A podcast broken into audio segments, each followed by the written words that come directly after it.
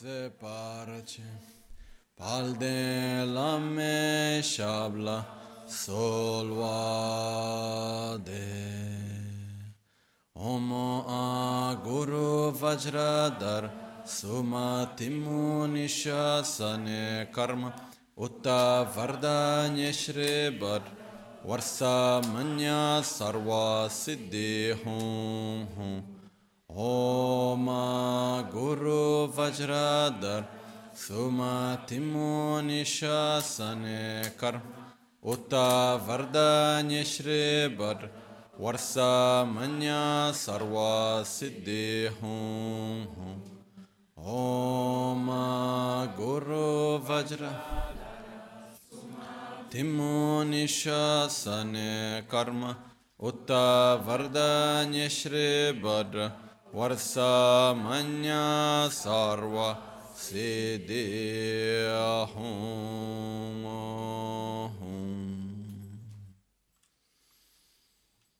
Hakyakya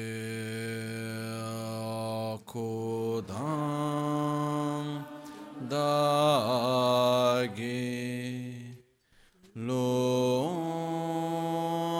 Hakyakya pakyake sundanda kianga pakyuke tudang dagi yetyerme chiktu jingilo pakyuke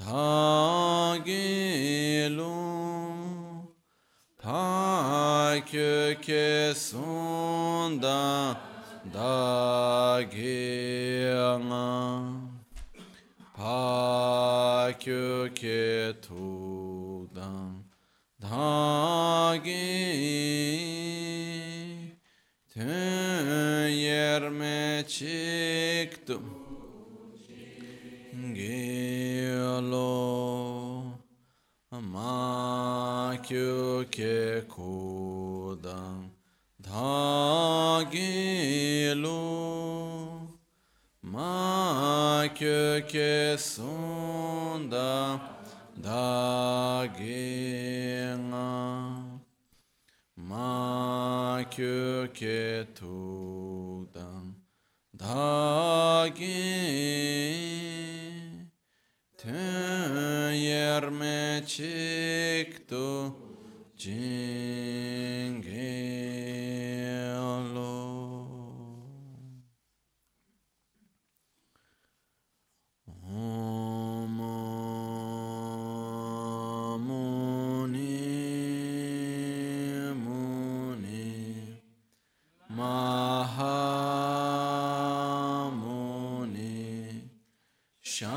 God.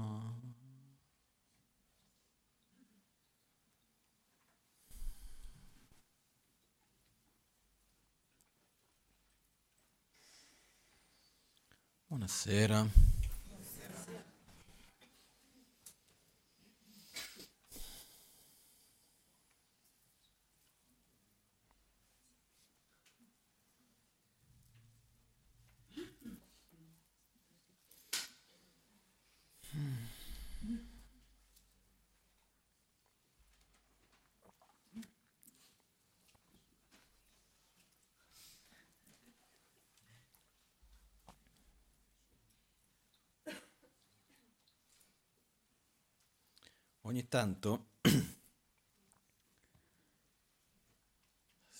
mi sono messo un po' a riflettere un po' su il percorso che... Abbassa leggermente il volume magari solo. Il percorso che le varie tradizioni, no? come in questo caso il buddismo, ha fatto nei secoli. No? Perché noi abbiamo la tendenza di solito di vedere un pochettino quello che stiamo vivendo, però all'interno del contesto in cui siamo. Però quando guardiamo un pochettino più da lontano, e riusciamo a vedere certe volte meglio quello che sta accadendo, capire un pochettino meglio. No? E quando noi guardiamo la tradizione del buddismo, ci sono alcuni aspetti importanti nella sua, chiamiamo così, sopravvivenza, nella sua vita, no? Perché alla fine che cos'è? Una conoscenza, un'esperienza umana che viene tramandata di generazione in generazione, che viene tramandata di secoli e secoli e secoli, che arriva fino a noi. No? Perché c'è della conoscenza, c'è dell'esperienza.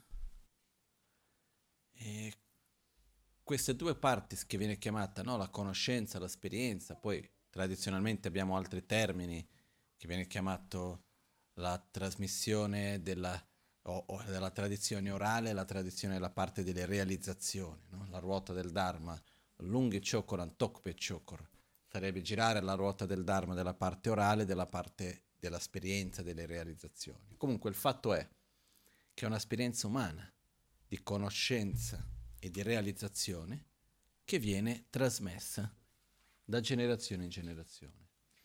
E quando noi vediamo come questo è avvenuto, che non è così ovvio.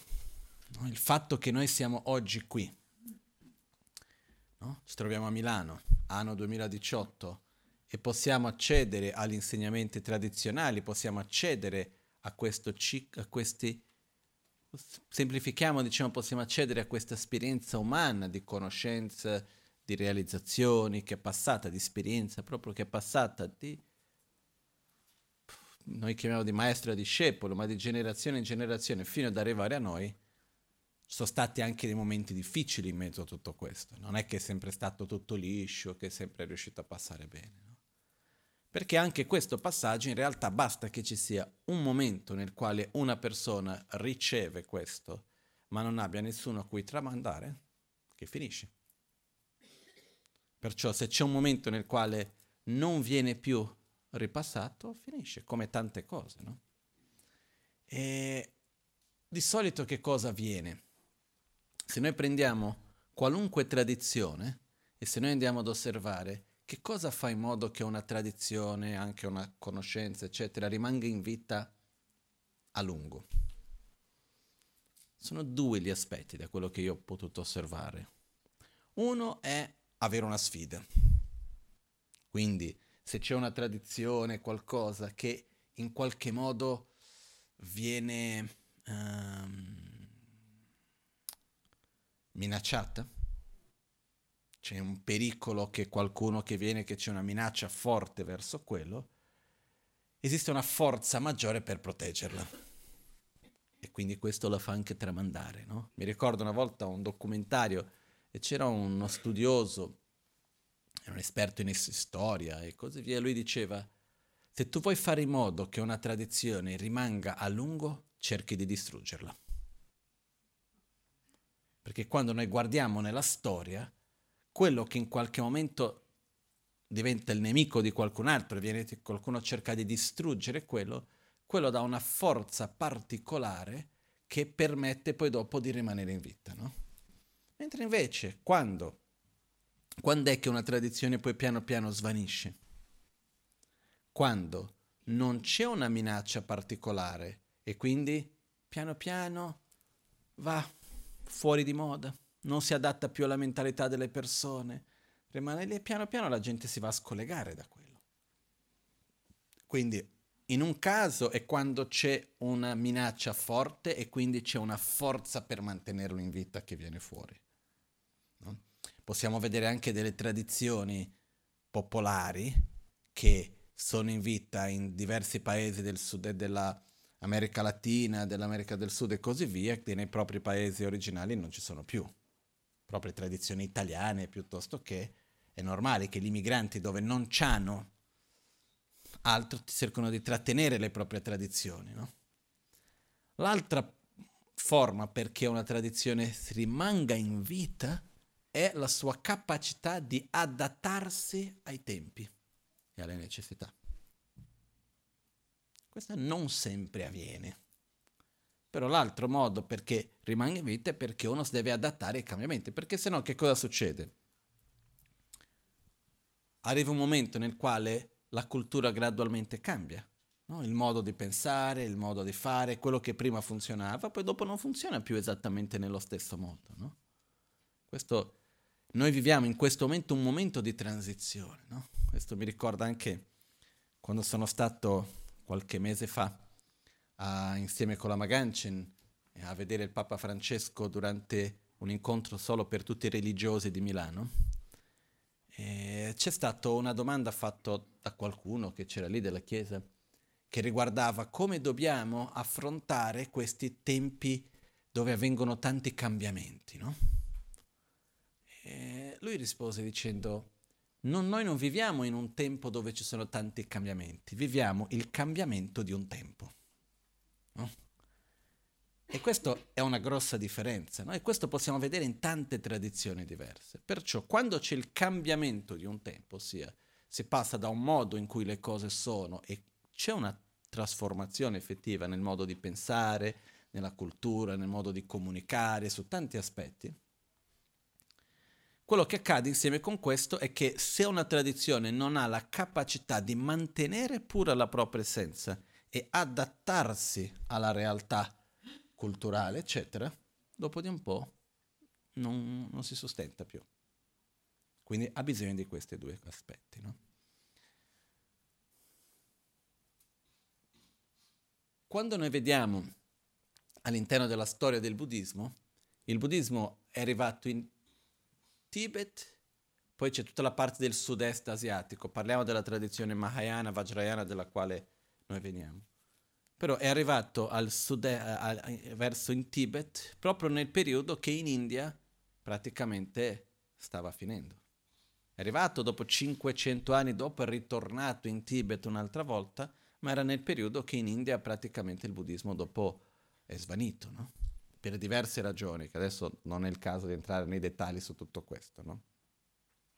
Però che cosa è che ha permesso questa esperienza umana di sopravvivere durante così tanti secoli, passato per diverse guerre, anche in Tibet stesso ci sono stati periodi in cui hanno cercato di distruggere il buddismo, c'era un re chiamato Langtarma, che fin d'oggi i tibetani hanno questa abitudine, adesso i giovani non più non ho mai più visto, più, mai visto i giovani fare così più di tanto, però i tibetani un po' più anziani, quelli della vecchia generazione, uh, quando vedono una persona che vogliono trattare, che devono trattare con rispetto, come un lama, qualcuno così, loro hanno la tradizione di abbassarsi, mettere la lingua fuori, una mano sulla testa, una mano dietro così, e fare così, no?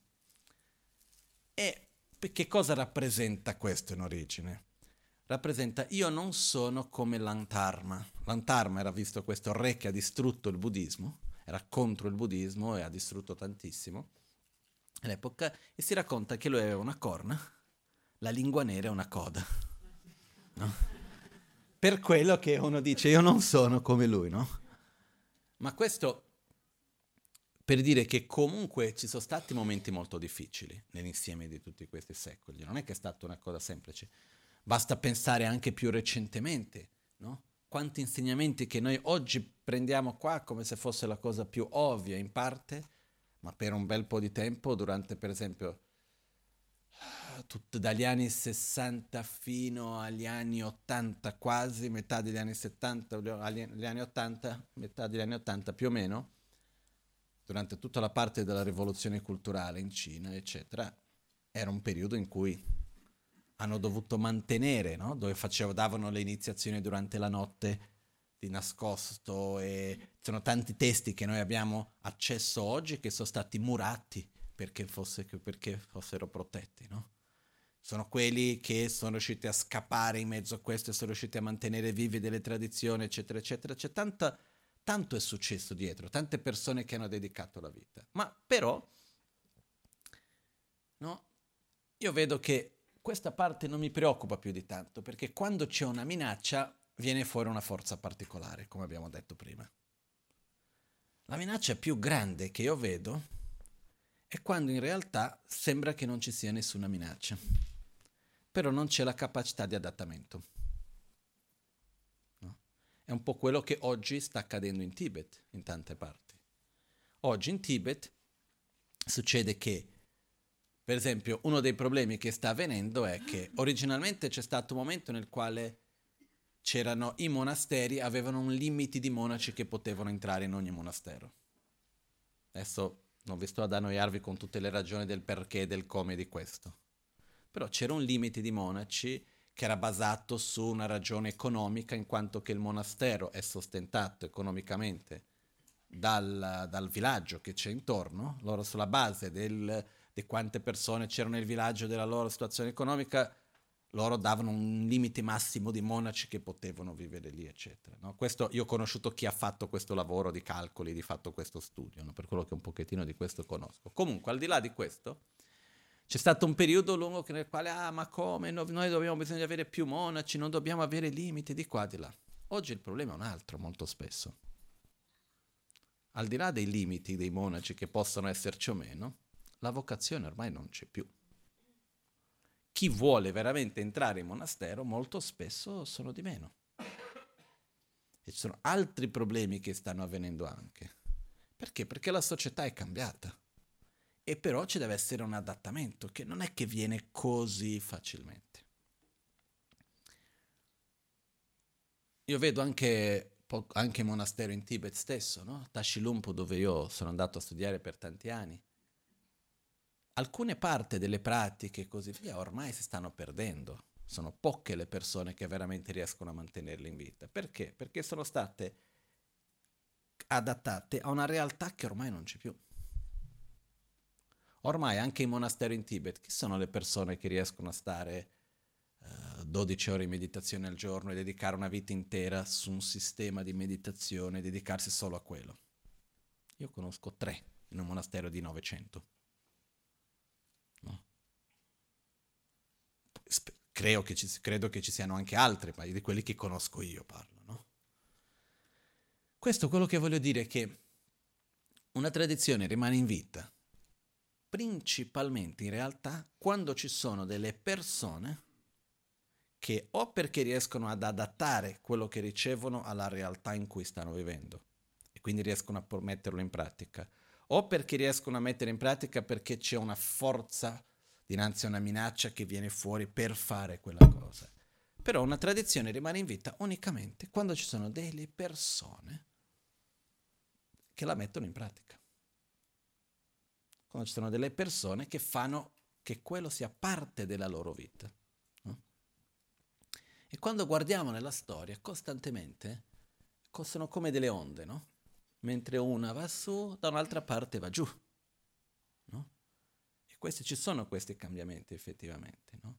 E quindi noi oggi viviamo un periodo nel quale qua stiamo proprio come se fossimo su un ponte, mi, mi sento io, perché siamo nella transizione dal cui una tradizione del Tibet, che esiste ancora in Tibet, ci sono tantissimi monasteri, negli ultimi 15-20 anni almeno c'è stata anche un, una ripresa molto forte del buddismo in Tibet con tanti monasteri, eccetera, ma hanno tante altre difficoltà. Adesso, mentre prima la difficoltà riguardava leggi, permessi, cose, adesso la difficoltà riguarda adattarsi alla cultura moderna.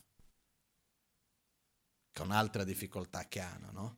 Dove hanno in monastero tutti i ragazzini monaci con il cellulare, i giochini e questo e quell'altro, che sembra uno scherzo, però non è, no? Per dire, hanno anche fatto delle regole fra i monaci che una volta ero lì a Tashilumpo mi hanno invitato a cena, un gruppo di amici di monaci che c'è di un dipartimento che mi ha invitato. E allora c'era una regola che quando vanno a cena insieme hanno un cestello che viene messo lì al ristorante dove si mettono i cellulari. Così che uno non parla durante la cena. No? C'è il cestello lì, tutti mettono lì. E il primo che prende il cellulare paga il conto. No? Quindi hanno fatto questa regola fra di loro, no? Però quello che voglio dire è che comunque c'è un fatto di dover adattarsi a altre realtà. No?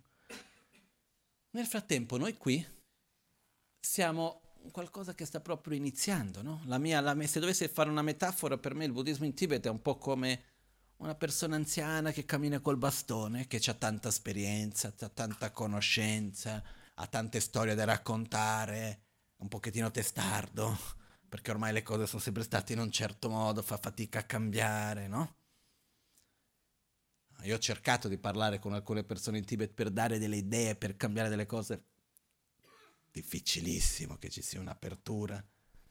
Mentre noi qui in Occidente siamo come il bambino che sta imparando ancora a camminare, che è totalmente naif, no? che guarda tutto, che crede un po' in tutto, che ancora non ha una sua stabilità, una sua identità. E siamo proprio in questo, in questo passaggio, in questo ponte, no? Quindi io vedo che la vita passa in fretta. Veramente. Gli anni veramente passano in fretta. E quando io penso e dico, ok, ma in che modo che posso assicurare che quello che per me esiste di più prezioso. No? Io in questa vita ho avuto l'opportunità di nascere in un'ottima famiglia, in cui materialmente non mi è mai mancato nulla. Le opportunità dal punto di vista, diciamo, materiali, mm, ho sempre avuto, tutti, ancora fino a qualche anno fa mio nonno viene, eh, vieni a prendere cura della fabbrica, vieni a fare quella, no? E dico, sai, ho avuto queste bellissime opportunità, ho delle cose che non posso lamentarmi assolutamente in questo, però di tutte le cose che ho visto, e ci sono tante bellissime cose in questo mondo, veramente tante cose molto belle. Ho avuto la fortuna di conoscere artisti molto bravi, di poter vedere tante cose belle, però di tutto quello che ho potuto conoscere, entrare in contatto, non ho mai visto qualcosa di più bello, ma di più, come posso dire, che dia più significato che il percorso spirituale, il percorso di trasformazione interiore, che non è il buddismo. Non parlo della parte dal punto di vista, come posso dire, uh, la religione dal punto di vista ufficiale, strutturata, uh, l'istituzione. L'istituzione è uno strumento. Per me la cosa più bella in assoluto è questa percorso interiore di trasformazione, di sviluppo di amore, di saggezza. Ogni volta che riusciamo ad aprire la nostra mente per qualcosa che non, riusci- non riuscivamo a vedere prima, quando riusciamo a trasformare la nostra visione di mondo, questa è di una bellezza per me stravolgente, paragonato a tutto il resto. Quindi se c'è una cosa che per me è importante è che quello che io ho potuto ricevere, che a me ha dato e dà ancora oggi il significato alla mia vita, che in modo che questo continui anche dopo. No? Quindi non, non, solo in un monastero in montagna in mezzo al Tibet, ma anche qua dove siamo, no? In modo che continui, non solo per i prossimi dieci anni, ma per i prossimi cent'anni almeno, no? Che ci sia una continuità di questo. Affinché ci sia una continuità, affinché veramente possiamo accedere a questa saggezza. Perché poi è necessario che ci siano delle persone che veramente lo mettono in pratica. E una cosa interessante anche è, in realtà, bastano anche relativamente poche persone che riescono a mettere in pratica un percorso spirituale a un livello più profondo per poter farlo in modo che vada avanti nel tempo perché poi dopo quelle persone possono un'altra volta condividere e un'altra volta farlo crescere, no? Perché poi ci sono tre aspetti fondamentali del sentiero spirituale nella nostra vita, che vengono chiamati in tibetano di um, Tagom Chösum. Tawa, Gompa, Chöpa. Tawa vuol dire la visione. Qual è la visione di mondo che noi abbiamo? E la visione di mondo c'è questo aspetto particolare che, come tante altre cose, finché non conosci, sei totalmente al buio. Dal momento in cui hai la visione, sembra ovvio. No? Però la visione di mondo che noi abbiamo, come le cose esistono, che cosa è reale, che cosa non è, avere la nostra propria visione di mondo, il paradigma nel quale noi viviamo, non è importante, ma è fondamentale per noi. Questa è una cosa che ci vuole tempo per cambiare, per imparare. Quindi uno dei punti fondamentali nella nostra vita, ma qualunque persona, al di là della spiritualità o meno, qualunque persona, è la visione che noi abbiamo del mondo. Questa non solo influenza, ma va a determinare il modo in cui noi viviamo ogni cosa. Il secondo aspetto è la meditazione. La meditazione è l'aspetto dove dobbiamo prendere non solo lasciare a livello intellettuale quello che noi abbiamo capito, eccetera, ma dobbiamo portarlo a un livello più profondo. Noi ormai stiamo vivendo un momento nella nostra storia dove sempre di più la nostra religione principale riconosce l'importanza della meditazione. Per religione principale intendo dire la scienza. No. Perché per tanti di noi l'approccio che c'è verso la scienza è come un po' un approccio religioso, no? La scienza ha detto io credo. Mica c'è un approccio scientifico verso quello. Perché non è che ho fatto gli studi, non è che sono andato lì a leggere tutti gli studi, eccetera, eccetera. È stato scientificamente provato. Amen, no? Credo e seguo. Poi se un domani provano una cosa diversa, seguo la cosa diversa, no? Però è un po' la religione dei tempi moderni in qualche modo. Lo so che è un po' una forzatura in qualche modo, però è un po' quello che si segue. E se noi vediamo, anni fa si era provato l'importanza degli esercizi fisici. E da questo è nato tutta una cultura di fare esercizi fisici, no? Ma io non lo so, 40 anni fa c'erano tutte le palestre in giro come oggi? O no semplicemente camminava, faceva il normale, no, viveva. Poi con la vita sedentaria, sedentaria, che abbiamo, invece di dire no, non dobbiamo più avere una vita così sedentaria, no, facciamo le palestre, no? corriamo da fermi e così via, no? Che va bene.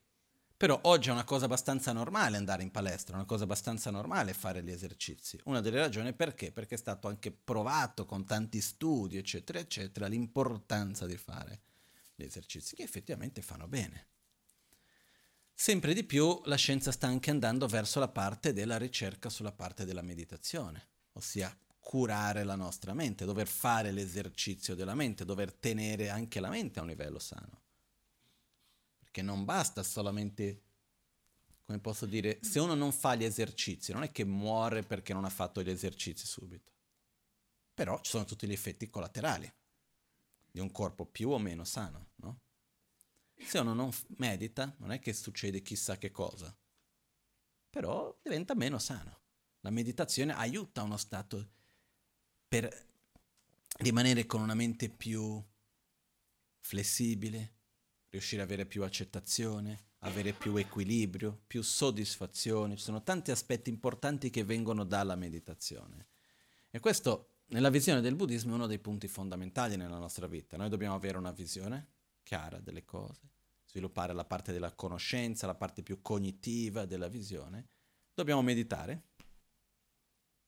E il terzo punto è dobbiamo avere anche una condotta. Tagum chösum, la parte di chöpa vuol dire la condotta nella nostra vita quotidiana che sia coerente con tutto il resto. Quindi la condotta dov'è? Come mi relaziono con le persone, come parlo, le scelte che faccio, quello che mangio, tutto quello che riguarda la nostra vita quotidiana, gli altri aspetti della nostra vita fanno parte della condotta. Perciò, questi sono tre punti fondamentali, che quello che noi, che cosa è il buddismo poi alla fine? È una visione. È la visione, la meditazione, la condotta che Buddha ci ha trasmesso e gradualmente ci sono state persone che questa esperienza umana cosa hanno fatto? Hanno messo in pratica, hanno cambiato la loro visione, hanno meditato, hanno avuto una condotta coerente e poi hanno trasmesso questo alle altre persone. E così gradualmente si è passato fino ad arrivare a noi. E quindi Per fare questo percorso però sono necessari tre passaggi. Perché purtroppo non basta capire, no? Non è che basta venire e dire, ah no, sai che uh, tutto impermanente, ah è vero, che bello, finito. È mica così, no? Sì, ho capito che è impermanente, però poi dopo quando cambia rimango male. Ah, ho capito che non devo soffrire per ciò che non è ancora venuto perché tanto il futuro è incerto e in realtà noi ci, attac- ci, ci andiamo ad aggrapparci all'immagine di come secondo noi do- le cose dovrebbero essere, però questo non è altro che un'illusione e quindi non dovremo soffrire per questo. Sì, ma funziona subito? No. Capire è importante? Sì, ma basta? No, siamo lontani. Quindi il percorso sia per la visione, sia per la meditazione, sia per la condotta, viene diviso in tre parti, che è ascoltare, comprendere e poi meditare. Perché noi abbiamo una caratteristica molto particolare che è del fatto che siamo esseri maleabili, nel senso che più ripetiamo una cosa, più ci familiarizziamo con quella cosa lì. La nostra mente funziona proprio così, no? Più si fa una cosa, più quella cosa diventa facile, accessibile, è un po' come imparare a suonare uno strumento musicale. Quello per me è un esempio chiaro di questo, no? Perché è una cosa che all'inizio è difficile, poi ripete, ripete, ripete, ripete, gradualmente diventa facile. Ma così è per qualunque cosa, no? Una strada, la prima volta che devi fare un percorso non sai molto bene come fare, la seconda un po' meno fatica, dopo di un po' riesci a fare quasi che con gli occhi chiusi, no? ma su qualunque cosa, su qualunque mestiere, su qualunque cosa. Più andiamo a ripetere, più facile quella cosa diventa. Ogni tanto qualcuno chiede, ah, ma possiamo trasformarci? No. È, è sbagliato dire che noi possiamo trasformarci, perché noi stiamo sempre, costantemente in trasformazione. Ha, in realtà noi non abbiamo la scelta di trasformarci o non trasformarci ogni azione che noi facciamo, ogni pensiero addirittura, ogni parola che diciamo, va a direzionare la nostra persona in un modo piuttosto che in un altro. Andiamo a familiarizzare la nostra mente in un modo piuttosto che in un altro. No? Ogni volta che io mi siedo in una certa postura con consapevolezza, vado a familiarizzarmi a sedermi bene. No? Ogni volta che mi siedo tutto storto, vado a creare familiarità con quello non è che avviene da un momento all'altro che imparo a sedere diritto e succede sempre così. È un percorso che dobbiamo gradualmente fare. Però non è che io sto seguendo il percorso quando consapevolmente sto seguendo un percorso di familiarizzazione, fuori da quello non mi sto familiarizzando. Noi costantemente ci stiamo familiarizzando con tutto quello che facciamo. Quindi, seguendo questa logica, più mi arrabbio, più mi arrabbierò. Più riesco a non arrabbiarmi dinanzi all'oggetto di rabbia, meno andrò a arrabbiarmi. Ovviamente ricordandoci che non arrabbiarsi non vuol dire trattenere la rabbia e far finta che non c'è, poi ad un certo punto esplodere, no? È un altro discorso, però non apriamo l'argomento della rabbia adesso perché sennò prende tutta la serata. Quello che voglio dire è, qualunque azione noi facciamo, quella ci fa familiarizzare con quella direzione lì. Modo di parlare.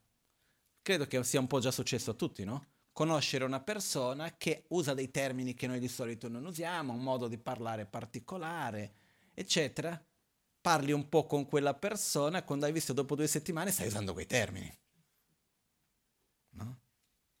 Ieri stesso stavo parlando con... L'altro ieri, stavo, ieri, l'altro ieri, stavo parlando con la Maganchen era una cosa un po' seria, non era proprio una cosa da ridere così. Lui si è messo a ridere perché ho usato un termine in tibetano che è molto specifico del dialetto di dove lui viene, no?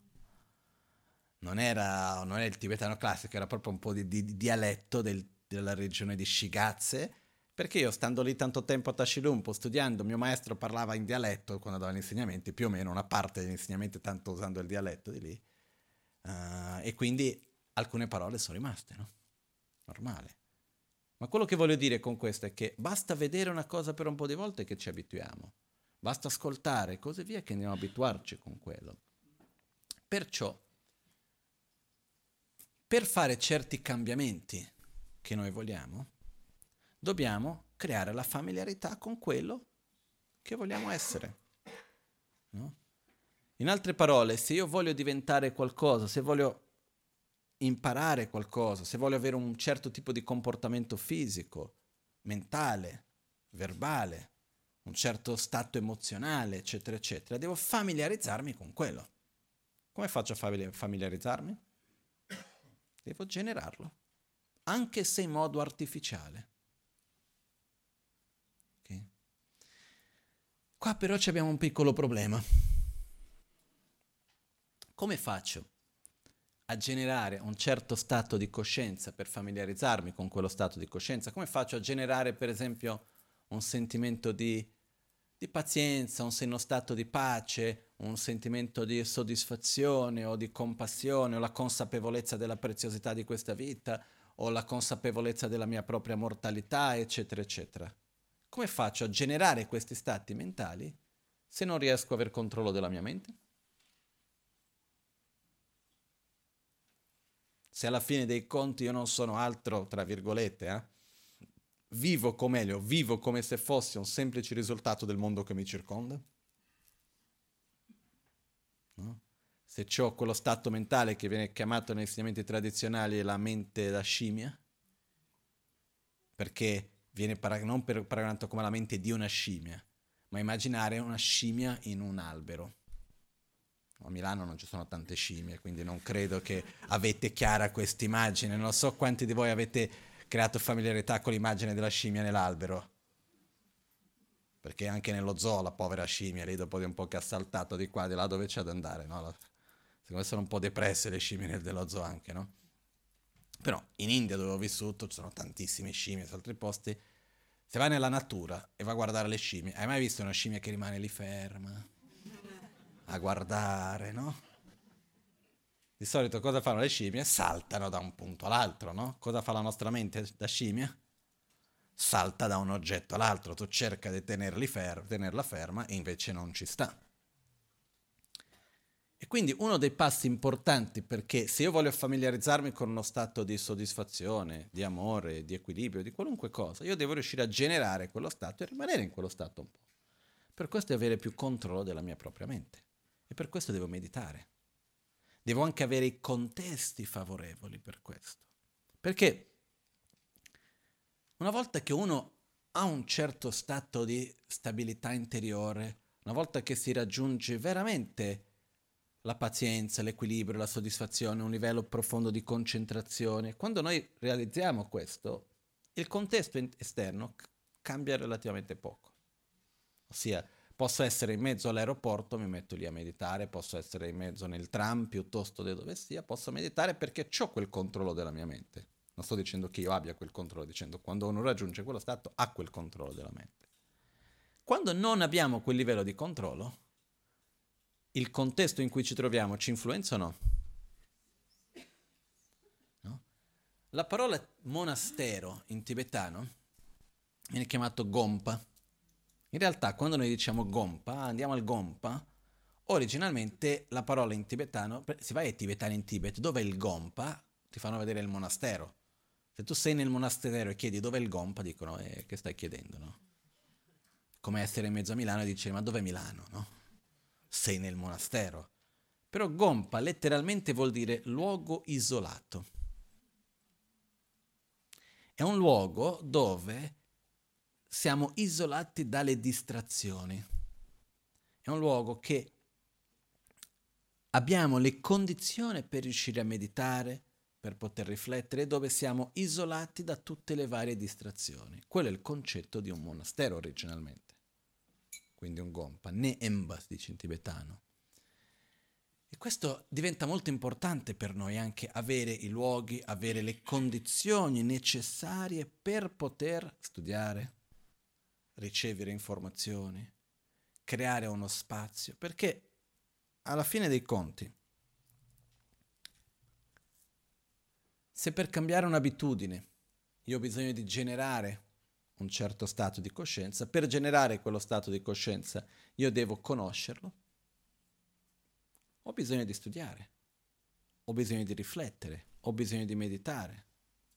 E nella nostra vita, no, io parlavo l'altro giorno con un amico che è un tibetano, che è stato monaco per tanti anni, poi non era più monaco, è stato in Nepal e alla fine è andato a vivere in Svizzera, in Svizzera. È arrivato in Svizzera come rifugiato, eccetera, eccetera. E lui mi diceva, sai, quando sono arrivato in Svizzera sembrava di arrivare un po' in paradiso, no? Nel senso, arrivi lì, ti danno tutto prendono cura di te, il governo ti aiuta, ti ha da- mi ha dato una casa dove stare, semplice, però mi ha dato una casa che paragonata a dove vivevo prima era un palazzo, no? E mi ha dato tutto, i soldi al mese, tutto, eccetera, eccetera. Poi mi hanno fatto fare dei corsi, eccetera, eccetera. E poi mi hanno anche aiutato a trovare un lavoro. Bellissimo. Ho detto, però adesso sono schiavo di quel lavoro lì. Ho detto, adesso, eh, adesso non mi danno più niente, sono io che devo dare a loro Dice, lui diceva giustamente perché questo anche dà la possibilità di poter dare ad altri, no? Però quello che lui diceva, il fatto principale di cui si parlava, lui diceva è, alla fine la mia vita è per che cosa? Svegliarmi al mattino, andare a fare il mio lavoro, tornare a casa che sono distrutto, fare le mie pratiche, che lui fa diverse pratiche di meditazione e così via, fatte male perché non ho l'energia, non ho la testa, il giorno dopo svegliarmi al mattino prestissimo, andare al lavoro, tornare e alla fine la vita va. Quindi quello che succede è, se noi non creiamo nella nostra vita lo spazio necessario per la nostra pratica spirituale, difficilmente quello avverrà. Questo spazio va fatto in due aspetti, tempo e spazio fisico.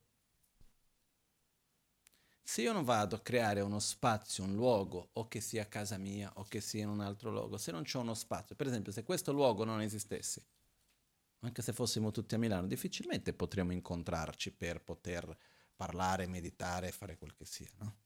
Quindi uno spazio fisico è necessario, ma non basta neanche avere lo spazio fisico, dobbiamo anche creare lo spazio nel tempo. Quindi scegliamo, guarda che il mercoledì abbiamo quell'orario lì, si crea un orario, si crea, si sceglie uno spazio che si dedica per una cosa. No? Quella piccola cosa che mi agenda, no? il calendario, ha un potere enorme.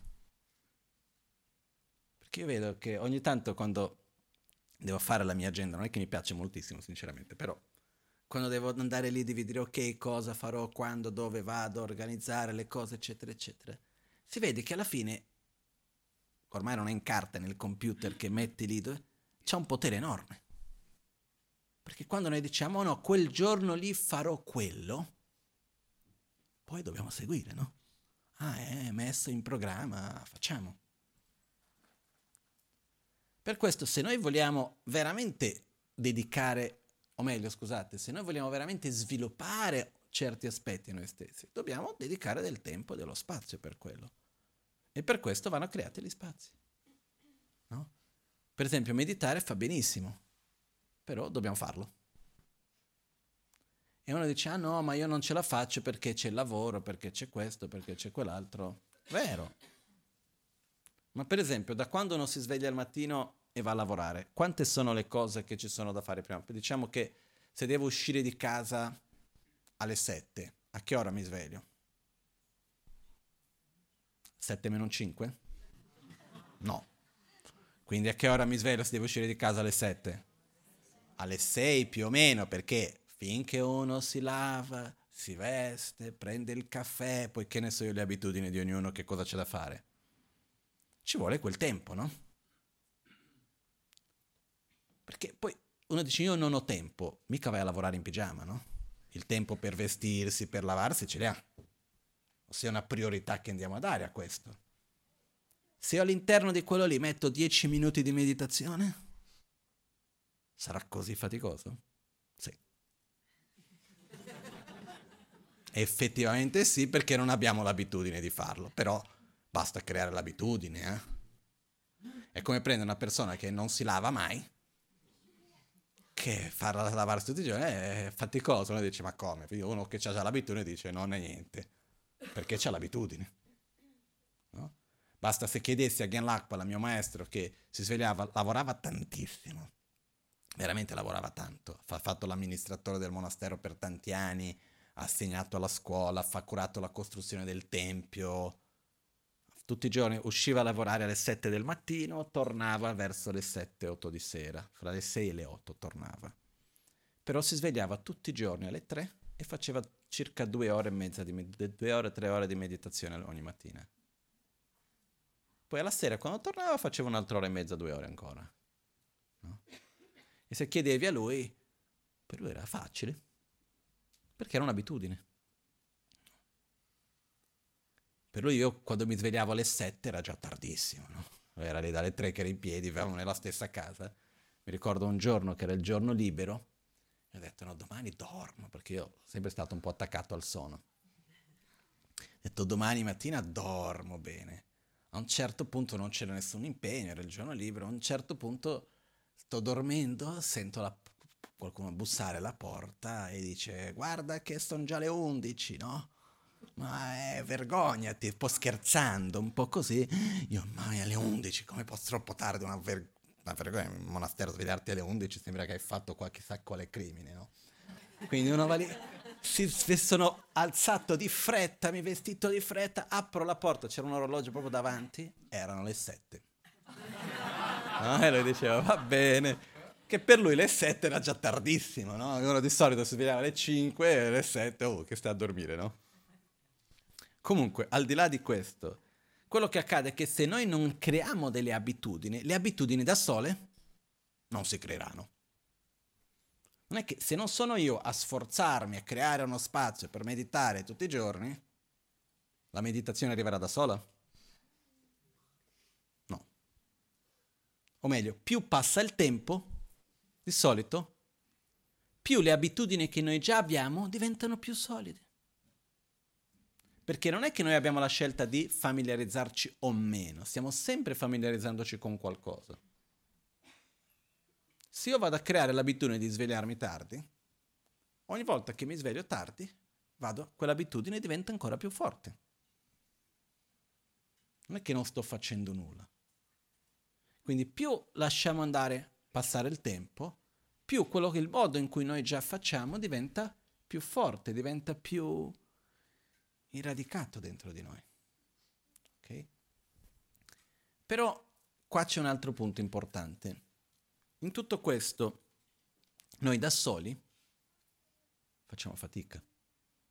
Se c'è qualcun altro che fa un percorso con noi, se io sono in un posto che io so che siamo in 20, che viviamo, io conosco fra i miei vari amici, persone che conosco, metà si sveglia presto al mattino per meditare. Quello ci aiuta a farlo anche noi o no? Questa è una delle importanze di quello che viene chiamato la Sangha. La Sangha, la comunità spirituale, che in realtà una persona come me, che segue lo stesso percorso, spesso è quasi più importante che qualcuno super realizzato di qualcosa. Perché quando ci sono altri che io mi riconosco in loro, perché siamo nella stessa barca, stiamo lì, che però che mettono uno sforzo, quello dà a me una forza particolare anche per me per mettere quello sforzo e fare quello. E questa è l'importanza anche che c'è della sangha, della comunità spirituale. Okay? Noi abbiamo queste condizioni, noi abbiamo tutte queste condizioni per poter imparare, per poter allo stesso tempo meditare, per poter comprendere, per poter meditare, che è il percorso di qualunque cosa che noi vogliamo imparare. Se, noi, se uno vuole sviluppare più saggezza, piuttosto che la generosità, piuttosto che la pazienza, piuttosto che più calma, più equilibrio, il percorso è sempre quello di ascoltare, quindi ricevere informazione, comprenderla e poi dopo familiarizzarsi. Però in questo percorso abbiamo bisogno di aiuto. Ok? In questo bisogno di aiuto abbiamo bisogno di persone che seguono questo, c'è bisogno di qualcuno che ci guidi, bisogna di qualcuno che abbia avuto l'opportunità, già, che abbia già visto, che ci possa far vedere. No? E quindi questo è il compito di condividere, no? in questo caso tocca a me, in questo momento, però io non credo che io debba essere l'unico, al contrario, io sono contentissimo, più persone possono condividere meglio è, perché per me è, un, è una condivisione, no? E questo è il concetto principale. Però è molto importante per noi avere qualcuno che possa insegnarci, qualcuno che possa aiutarci a vedere ciò che prima non riuscivamo a vedere. Questo è fondamentale. Però una volta che ho visto, ho bisogno anche di altre persone che cerchino di seguire lo stesso percorso insieme.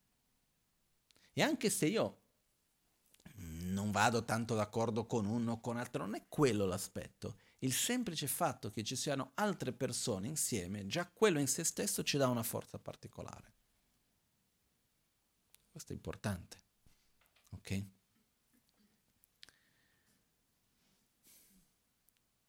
Perciò,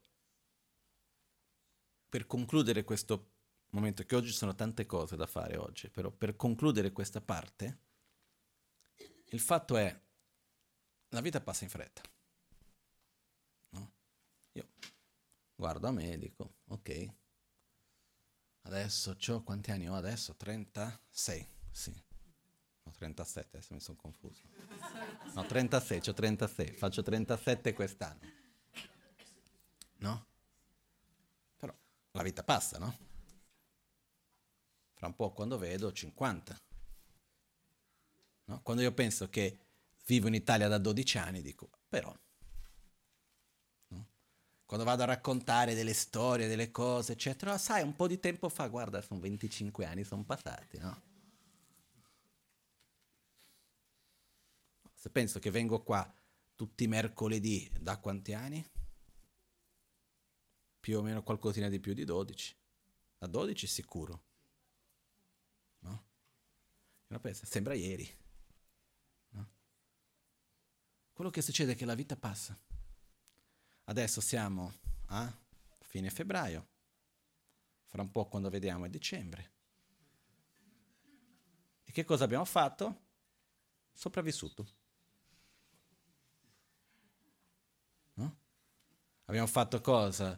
Uh, abbiamo lavorato, va benissimo, abbiamo risolto i problemi, vanno benissimo, tanto se non si risolvono poi prima o poi cambiano, ci sono anche altri. Abbiamo fatto quella solita danza dell'attrazione e dell'avversione, attrazione a uno, avversione all'altro, poi avversione a quello a cui avevo attrazione, poi attrazione verso quello che aveva avversione e così via, no? Io sono sicuro che se noi vivessimo in un gruppo chiuso di numero di persone, avremo sempre, oggi ho avversione verso uno, attrazione verso un altro, domani prima o poi ritorna lo stesso con un sentimento diverso, cambiamo. Eh? Però se noi guardiamo, passiamo gran parte del nostro tempo a fare che cosa? A cercare di evitare le sofferenze. Questo non mi piace. Evitare quello che non ci piace a cercare di non separarci dagli oggetti di attaccamento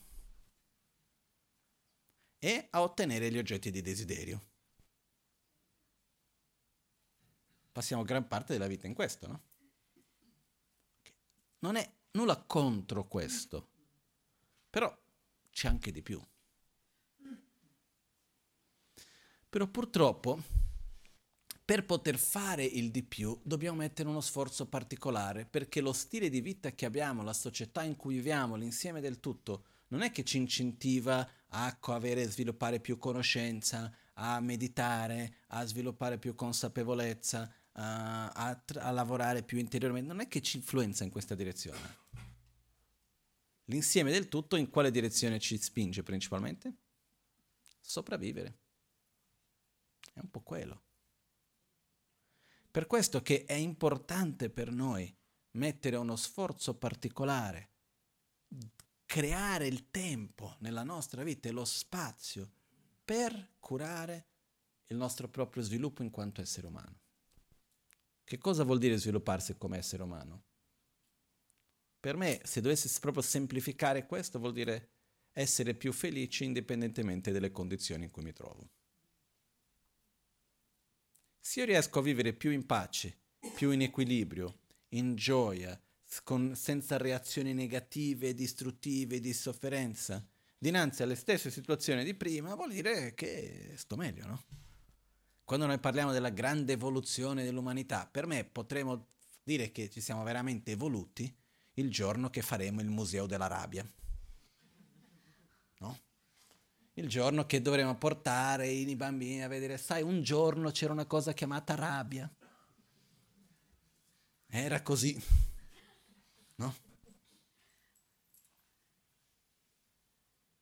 Non è che se noi guardiamo come eravamo, basta leggere i testi antichi di duemila anni fa e vedere i nostri comportamenti d'oggi, siamo rimasti uguali. Eh? Però ci sono state evoluzioni su altri aspetti, però su questo aspetto più fondamentale siamo più o meno nello stesso punto. Comunque il punto che voglio portare è questo percorso di ascoltare, quindi acquisire nuove informazioni, studiare, imparare, è importantissimo. Poi dobbiamo riflettere e dobbiamo meditare. Dobbiamo familiarizzarci. Questo è importante se vogliamo sviluppare certe qualità. Se non le vogliamo, basta, non si fa. Caso contrario, è importante creare questo spazio nella nostra propria vita. Ok? E una differenza che è importante è che quando io studiavo in monastero, Molto spesso quando viaggiavo, vedevo persone fuori dal contesto di monastero, qualcuno mi chiedeva, ah ma cosa fai? Io, io studio filosofia buddista in monastero. E perché? Cosa diventerai quando finisci gli studi, no? Boh. Ma quanti anni di studi sono? Gli studi completi sono circa fra i 18 e i 25 anni di studi accademici, diciamo, tipo universitari? Dici, ma così tanti anni, ma cosa fai dopo, no? Perché qual è la carriera da seguire? Boh, non c'è.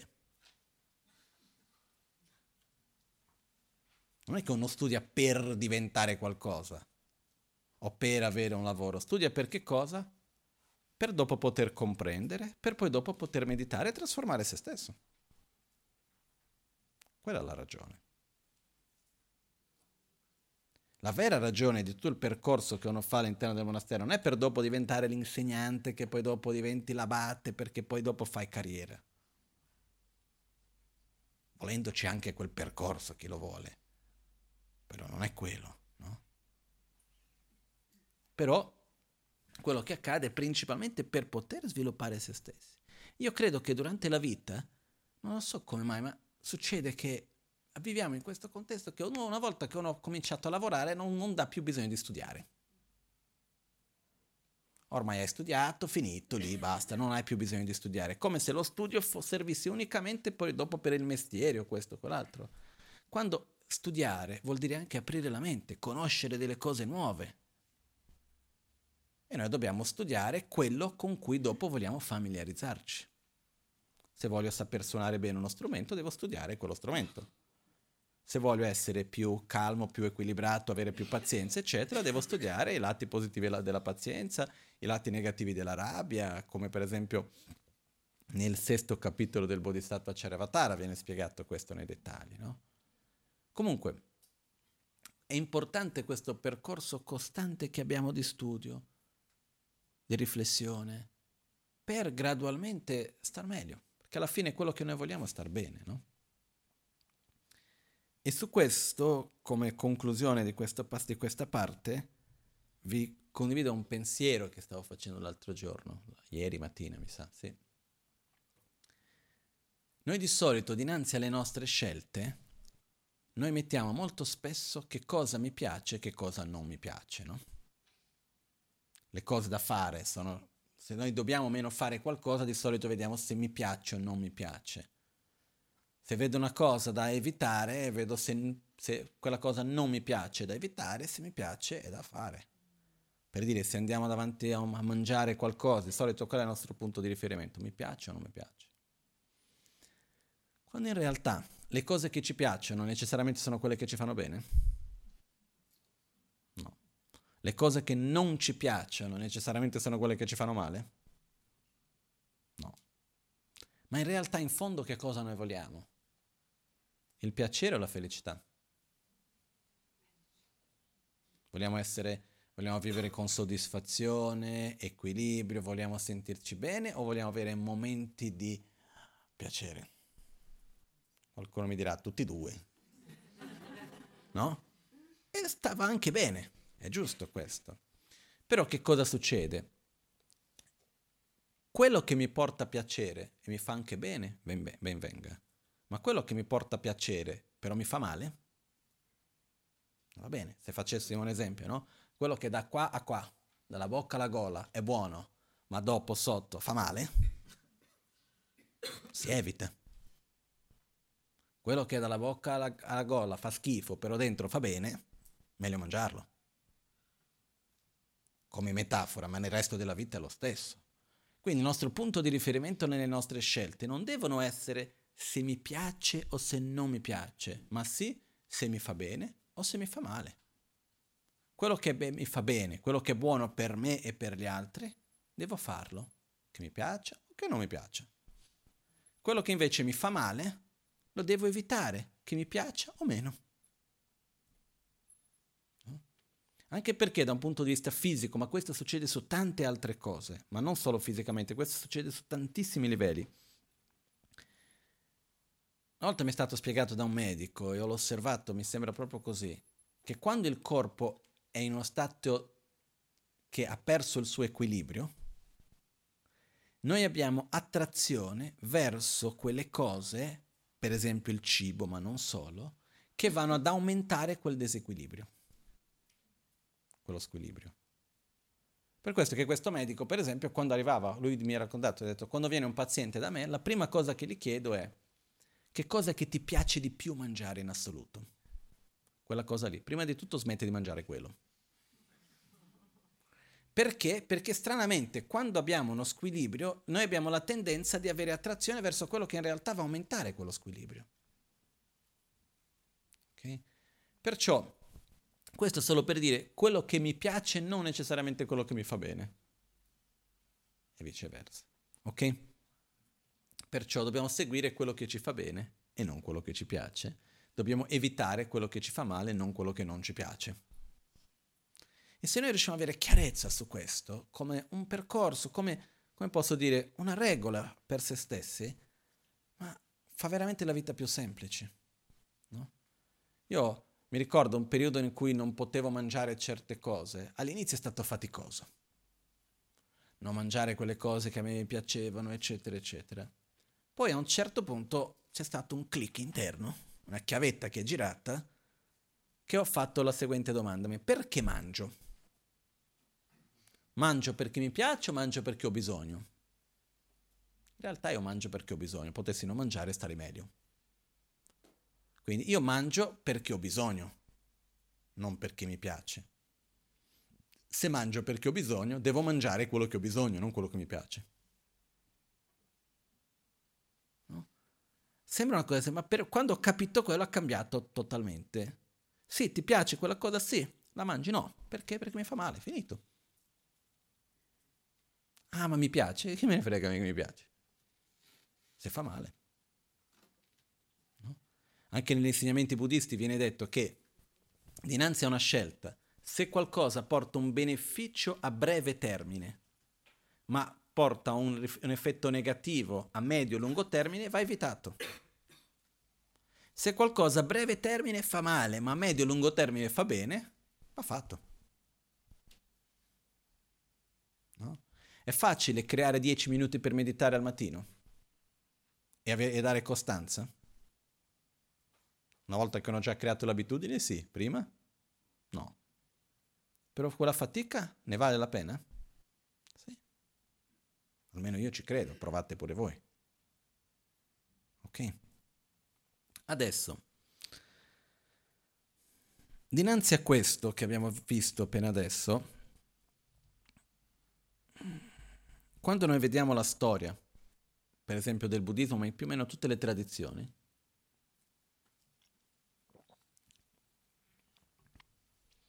le persone vengono e a un certo punto vanno, muoiono. Quindi ci sono delle persone che imparano, che mettono in pratica, che trasmettono, però a un certo punto non, quel corpo non regge più. Normale, no? Questo fa parte della natura della vita. E molto spesso che cos'è che ha permesso delle tradizioni di rimanere a lungo? I luoghi e le organizzazioni. In Tibet erano i monasteri erano le organizzazioni dove c'è un percorso di studio, di meditazione, dove c'è un luogo specialmente dedicato per quello che permette quella continuità anche. No? Perché poi noi esseri umani ci organizziamo e quando c'è un'organizzazione è quasi come qualcosa che ha una vita propria. E in qualche modo, è chiaro che dipende da tutte le persone che fanno parte, però in qualche modo ha una sua vita, è quello che permette poi dopo quello di andare avanti. E noi ci troviamo in questo momento qui in Occidente nel quale, come dicevo prima, siamo in questo ponte, siamo come dei bambini che siamo appena nati, imparando ancora come funziona tutto e dobbiamo piano piano avere la nostra identità e creare le condizioni per poter veramente, come posso dire, dare la stabilità a questo percorso per tutti noi. Io veramente una delle cose che mi preoccupo è quando io vedo e dico, boh, fra due o tre generazioni, come sarà? Dal punto di vista della conoscenza, dell'esperienza, perché l'unico modo che io posso assicurarmi che fra una o due generazioni ci sarà ancora è fare il meglio da parte mia e creare le condizioni per poter trasmetterle e fare in modo che ci sia continuità anche perché una cosa che sinceramente mi preoccupa abbastanza, due, nel mondo occidentale in cui noi ci troviamo oggi, uno è che abbiamo una certa leggerezza sulle cose, che siamo pronti a cambiare una cosa da un modo o un altro perché ci sembra più giusto, no? Mi spiego meglio. Vado dal mio maestro in Tibet, quello che è venuto a mancare quest'anno passato, l'abate di Tashilompo, Kacelo Sampensore Rinpoche, uno dei più importanti maestri saggi del Tibet della sua epoca. E dinanzi a degli insegnamenti gli chiedevo, ma Genla, che cosa pensi su questo argomento qua durante un insegnamento? Gli facevo una domanda e lui mi rispondeva, ah, l'Amazon K ha detto questo, quell'altro maestro ha detto quell'altro, quell'altro link, quell'altro testo ha detto quell'altro. Ma tu cosa ne pensi? E cosa ne importa? Chi sono io per dire cosa io penso? Ci sono stati grandi maestri che hanno detto delle idee, punti di vista chiari su questo, poi inf- andavo a chiedere di più finché lui dava il suo punto di vista. Però mai e mai andava a dire no, è così perché io penso. No? Quindi siamo quasi uno estremo nel quale uno, anche se ha tutta la conoscenza, l'esperienza, difficilmente va a imporre come lui pensa e molto difficilmente va a cambiare qualcosa perché c'è già un percorso che viene da lungo e persone che hanno avuto l'esperienza più profonda della sua e rispetta quello del passato. Prima di dire che non è in un certo modo, prima di andare a contraddire e a mettere in gioco qualcosa, uno deve avere molta certezza di quello che sta facendo. No? E ancora di più, prima di dire che sono l'esperto, anni, vite. No? Mentre arriviamo in Occidente, la realtà oggi qual è? Leggo tre libri, scrivo il quarto. No? Quindi uno guarda boh. E poi probabilmente il quarto è già una, è una creazione propria anche, eh? non è che per parlare dei tre libri precedenti, è una propria creazione, no? Che in parte è bello perché c'è questa freschezza, no? Facciamo delle cose, no? Però la realtà è che una tradizione ha bisogno di avere una coerenza anche perché è basata sull'esperienza. L'esperienza è una cosa che uno non è che ha la certezza così su, deve essere profonda l'esperienza per poter trasmetterla anche. No? Quindi un po' mi preoccupa questo perché io vedo che anche i concetti più semplici, per comprenderli bene, ci vuole tempo. No? La, il modo orientale, per dire, parlo le quattro nobili verità che sembrano semplici, prendere rifugio, amore verso se stessi, amore verso gli altri, che sono concetti relativamente semplici. Si può spiegare in un modo semplice che tutti possano capire? Assolutamente sì. Però io vedo com'è che la comprensione che io ho è, un, è il risultato di vent'anni di studio, riflessione, eccetera, eccetera. Quindi questo è un percorso importante e noi abbiamo bisogno di persone che possano avere una comprensione profonda per poter anche condividere questo e mantenerlo in vita. No? E perché questo avvenga abbiamo bisogno anche di creare luoghi per questo. La Maganchen, quando è arrivato in Occidente, ancora oggi, l'ultima cosa di cui lui ha bisogno per se stesso è un centro di Dharma. Okay? perché avere un centro di Dharma, un centro buddista, se uno toglie la parte spirituale non è altro che menate. Ok? Ma non sto scherzando, eh? Perché basta mettere un gruppo di persone insieme. C'è quello che pensa di qua, poi quello di là, poi non bastano mai soldi per questo, poi per quell'altro, eccetera, eccetera, quando uno per se stesso sta bene, non ha bisogno di nulla. La Magancia per dire, lui pff, tanti parti nel mondo, se, se, non dovesse essere in Italia, altri 50 paesi almeno dove possono accoglierlo, lui non deve preoccuparsi di nulla, di gente che lo vuole accogliere e offrirgli di tutto.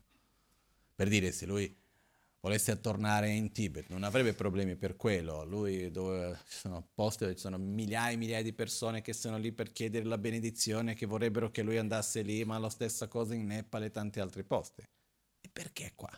perché mette tutta questa energia costante nei fari centri. Qua a Milano ha messo, è stato tantissimi anni qui, adesso lì a Verbania, ad Albagnano, eccetera, eccetera. Perché tanta energia su un centro? Perché come Rinpoche stesso ripete sempre, la mia lunga vita è importante, però è più importante la lunga vita degli insegnamenti. Quello è più importante. Noi naturalmente siamo impermanenti, però dobbiamo creare le condizioni per dare continuità. Se noi guardiamo anche la nostra storia, questo è avvenuto dove? Tramite i monasteri, che oggi non sono monasteri nel contesto in cui siamo, ci dobbiamo adattare, sono questi cosiddetti centri di Dharma. No? Quindi creare luoghi dedicati per lo studio, dedicati per la meditazione, per la trasmissione, questo è importante. Oltre a questo c'è un altro punto fondamentale. Nella tradizione buddista, ma non solo, i luoghi sacri sono molto importanti noi siamo influenzati anche dai luoghi che ci sono, ossia esiste un concetto che viene detto di benedizione dove un essere può benedire un altro essere, un essere può benedire un luogo e un luogo può benedire un essere. Un luogo sacro è il luogo che ha un potere di trasformazione a colui che entra in contatto. Un luogo sacro è il luogo che quando noi entriamo in quel luogo, per tutte le ragioni che ci siano, dietro, che non è t- così facile da definirli, sentiamo qualcosa muovere dentro di noi, che non rimaniamo uguali. Esiste tutta una conoscenza di come creare luoghi sacri. La Magancia ha questa conoscenza da quello che ho visto fin d'oggi. E quindi anche questo lui dice dovete creare luoghi sacri buddisti qua, perché nella pratica buddista una delle parti importanti è avere luoghi sacri. Per esempio un luogo sacro che c'è in Italia per me è la cripta di San Francesco d'Assisi. Questo è un luogo dove uno può, è è palpabile l'effetto che fa sulle persone di ogni genere, no? Però, per esempio ad Albagnano, dove abbiamo il Gompa, il Tempio d'Albagnano, per me è un luogo sacro, un luogo che quando... Io ho visto, ho portato lì ogni tipo di persone, no? È un luogo che quando entri non riesci a avere la stessa attitudine di quando stai fuori e quando stai dentro. Naturalmente porta più per uno stato di rispetto, di riflessione, ha un effetto su di noi, il luogo in se stesso. Non solamente dal punto di vista della uh, architettura o delle immagini, non è solo questo, quello ha una sua parte componente anche, ma va molto al di là di questo, no? Anche l'altro giorno ero lì ad Albagnano a casa e venne una persona che quelli che io ho avuto questo regalo da parte di mia madre e mio nonno che mi hanno regalato questa piccola un'estensione a casa di Lama Ganchen, un piccolo appartamentino per me. E sono lì quando l'ho costruito ho messo dentro tutti i mantra nei muri all'interno, no? Ho fatto una cosa e quelli che hanno costruito sono venuti l'altro giorno per far vedere a un cliente una cosa e hanno detto "Ah, ma cliente, ah ma come si sta bene qui, che bella energia, si vede che il legno piuttosto che questo, quello, quell'altro. E c'era l'insieme no? un'altra persona che dopo diceva sì, però in realtà non è solo quello, no? C'è altro, ma io vedo, io sono sicuro che l'energia che noi mettiamo nei luoghi, e dopo i luoghi trattengono quell'energia. Così come se mettiamo un'energia di rabbia, di odio, di, di litigio, eccetera, i luoghi mantengono quell'energia anche. E noi abbiamo bisogno di luoghi sacri per studiare, per meditare, per riflettere, per seguire il nostro percorso. No? Ed è per questa ragione che da quando Rinpoche è arrivato in Italia, lui ha sempre voluto stabilire un luogo sacro in Italia dove poter assicurare che la sua tradizione, il suo lignaggio potesse continuare. Lui ha scelto che questo fosse in Europa. No? E ha sempre avuto questa visione di un luogo che era, questo da quando viveva in India negli anni 70, un luogo che era in montagna davanti a un lago e dietro c'erano cinque montagne. E per anni ai suoi amici in Italia gli ha parlato, no guarda io devo stabilirmi in un posto che abbia cinque montagne davanti al lago in Italia vicino alla Svizzera. E tutti dicevano, boh, ma dove? Ma come si fa a trovare così, no? Certo punto sei andato a Bagni di Lucca che c'era una possibilità pensando che fossi lì. La magari c'è sempre sai, le visioni sono le visioni, non è che puoi fidarti al 100% di tutto. Ho detto, boh, Bagni di Lucca, un po' montagna, non c'è il lago, c'è il fiume. Perché no? Non è andato Benissimo. Nel frattempo, nel 99, febbraio del 99, Capodanno tibetano, eccetera, la Magancia ha ottenuto il permesso di ricostruire il suo monastero in Tibet. Monastero che, costru- che è stato fondato dalla sua vita precedente. Il giorno che la Magancia è andato lì con i primi soldi e ha messo le prime pietre per fare le fondazioni per la ricostruzione del suo monastero, un'amica qua in Italia a cui lui aveva parlato ha trovato Albagnano, no? Con tutte le condizioni, ed era il luogo davanti al lago, cinque, ci sono cinque montagne esattamente in quello in mezzo, in Italia vicino alla Svizzera, tutto quello che lui aveva detto e tutte le condizioni si sono create per quel posto, quasi un po', quando uno guarda dopo nel tempo sembra un po' magico come un po' avvenuto il tutto, no? Però fatto sta che si è creato questo luogo dove lui ha messo tantissime energie per chi? Per noi. E in mezzo a questo Rinpo ci ha sempre detto, no, dobbiamo avere un posto dove possiamo meditare, possiamo fare ritiri spirituali, anche per tutti noi che siamo qua. Quando noi ci avviciniamo di più al buddismo, a un certo punto uno ha bisogno di chiudersi un po' e fare un ritiro. È necessario, no? Chi ha avuto questa esperienza lo può dire la differenza che c'è meditare un pochettino ogni giorno e che fare un ritiro di una settimana. È diverso è importante poter approfondire di più in un certo punto. Quindi l'ho sempre detto, abbiamo bisogno dei luoghi per questo. E da quando sono arrivato in Italia, che mi diceva dobbiamo fare questo, servono, li voglio costruire di qua, di là, eh, i permessi. Ho detto, ma in Cina, con il mio monastero in Tibet, sono riuscito a fare così, non c'era neanche un disegno, è andato i permessi di costruire, abbiamo fatto tutto un po' così, così veloce, si è fatto tutto, no? E nel frattempo qua, eh, aspetta, perché c'è il piano regolatore, e per spiegare queste cose alla Magancia non era così semplice. Spiegargli che c'era il piano regolatore, che perché il piano regolatore non permetteva, perché Albagnano si trovava in una zona, si trova ancora, gran parte in zona agricola, dove abbiamo Albagnano, dove c'è il tempio, dove c'è il centro, siamo vicini proprio attaccati, i nostri terreni sono proprio attaccati con uno dei, uno dei mi sa che sono i nove luoghi sacri del Piemonte, che viene chiamato il, il Sacro Monte della Santa Trinità di Gifa quindi siamo proprio lì dove c'è un parco nazionale, che siamo proprio attaccati al parco. Dietro c'è il parco della Val Grande, quindi è un posto comunque dove non è che vai lì e costruisci il grattacielo, no? Per fortuna. E quindi come facciamo? Poi è una zona agricola, nella zona agricola puoi solamente fare o costruzioni residenziali o costruzioni agricole. Quindi abbiamo fatto tutto il percorso, adesso non sto ad annoiarvi con tutti i dettagli delle storie. Fatto sta che vedendo qual era la visione di Rinpoche su come fare questo, abbiamo fatto tutte le proposte al comune, io ho lavorato in prima persona su tutto questo processo e sono passati circa 12 anni con tantissimi incontri col comune, tantissimi progetti. Sono l'altro giorno l'ultimo progetto approvato, l'ultima fase di questo erano 1830 pagine. di valutazione ambientale, tutti i vari tipi di ricerche che sono state fatte per vedere se era fattibile o meno. Fatto sta che al 7 di dicembre 2017 abbiamo finalmente firmato la convenzione col comune ottenendo i permessi per poter fare il tempio e tutto il resto. E ho detto, ah, bellissimo, no? Siamo riusciti a ottenere una cosa che aspettavamo da 12 anni. E il giorno dopo ci siamo svegliati e ho detto, adesso tocca farlo e che non è uno scherzo. No?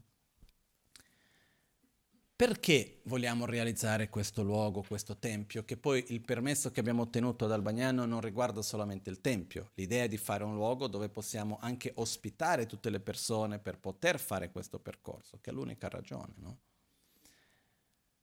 C'è, nell'insieme di questo permesso c'è la parte di fare le camere per, per gli ospiti, c'è la parte di poter fare un teatro, per fare anche attività non necessariamente strettamente religiose, ma fare anche incontri che escono un po' dal contesto così religioso, perché ci sono tante persone anche nei giorni d'oggi che in un tempio non è che si sentono così tanto loro agio di andare. Però magari se fosse in un altro contesto, e anche perché noi dobbiamo gradualmente, un percorso che stiamo prendendo come società, è di capire che la spiritualità fa parte della vita e tutti i vari aspetti della vita si devono unire, la medicina, l'architettura, ogni aspetto che sia, la parte dell'educazione, la comunicazione, sono tutte cose che si devono unire e andare nella stessa direzione. Quindi anche su questo avere uno spazio su cui si possa trasmettere la conoscenza, condividere, eccetera, anche per gli aspetti artistici. Quindi c'è in progetto un teatro che, a seconda di quelli che sono gli spazi, perché poi i permessi che il comune ha dato non è per cost- fare nuove costruzioni, ma per utilizzare le costruzioni già esistenti. Quindi non andiamo ad aumentare la superficie costruita, eccetera, eccetera, ma andiamo dove ci sono già costruzioni che sono messe un po' così, tipo il teatro dove c'era un ex lettamaio. Meglio il teatro che il lettamaio, anche inutilizzato, no? Quindi andiamo un pochettino, dove c'è il tempio in realtà era un trottatoio per i cavalli. Era stato costruito per i cavalli, per quello che è tondo e costruire sul tondo non è così semplice, però è quello che c'è. Andiamo su quello. E l'idea quindi è di, nell'insieme di tutto c'è principalmente la parte del tempio, che riguarda qual è l'idea? Avere sul piano terra poter fare il posto dove è dedicato principalmente per la parte dell'ascolto, quindi gli insegnamenti, corsi, meditazioni in gruppo, un luogo sacro aperto al pubblico, quindi un edificio di culto aperto al pubblico.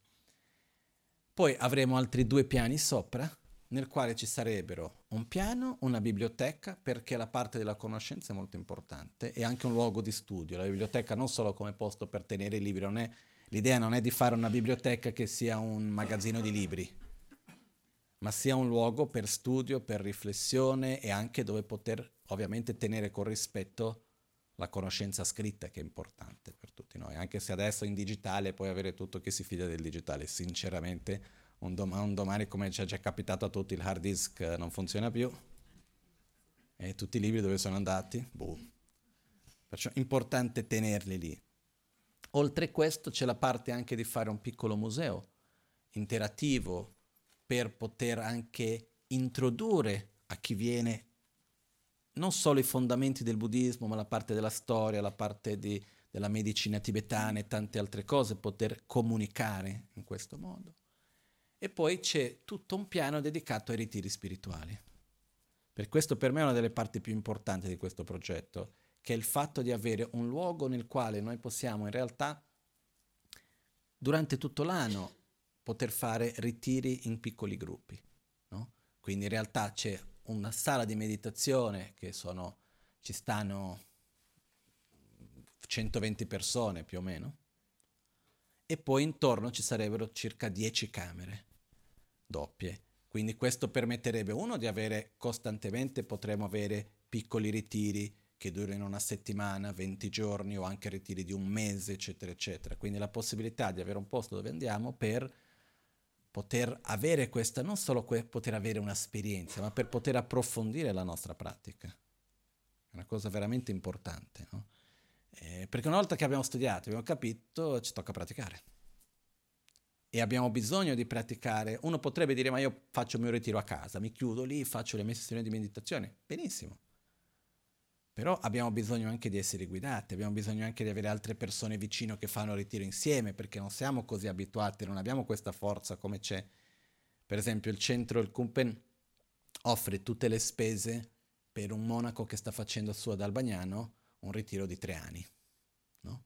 Fra le varie cose che il centro fa, una cosa che noi non è che stiamo lì a dire a tutti, però una delle cose che il centro fa è che cura tutte le spese perché questo monaco possa, con Geshe, possa fare un ritiro di tre anni. Adesso ha finito il primo anno, sta entrando nel secondo. Ma quanti di noi ha la forza interiore di chiudersi e stare tre anni a meditare 12 ore al giorno? Non tanti, no? Quindi abbiamo anche bisogno di avere insieme a questo un luogo dove possiamo insieme con quelli che hanno più esperienza, possono guidare quelli che hanno meno esperienza e fare ritiri insieme. Questo per me è una delle cose più importanti che c'è. E purtroppo il luogo è necessario. Io ho visto nella mia esperienza anche i ritiri che ho fatto in gruppo. Una cosa è quando si fa un ritiro in un certo luogo che ha le condizioni di silenzio e non solo. Un'altra cosa è quando devi andare in un albergo un po' di qua, un po' di là, dove ci sono anche energeticamente sia dal punto di vista della logistica che del... è diverso. Io vedo per me stesso quando vado in Tibet, io purtroppo non posso dormire dentro il monastero, perché le regole del monastero sono chi è monaco del monastero dorme in monastero, chi non è monaco di questo monastero dorme fuori.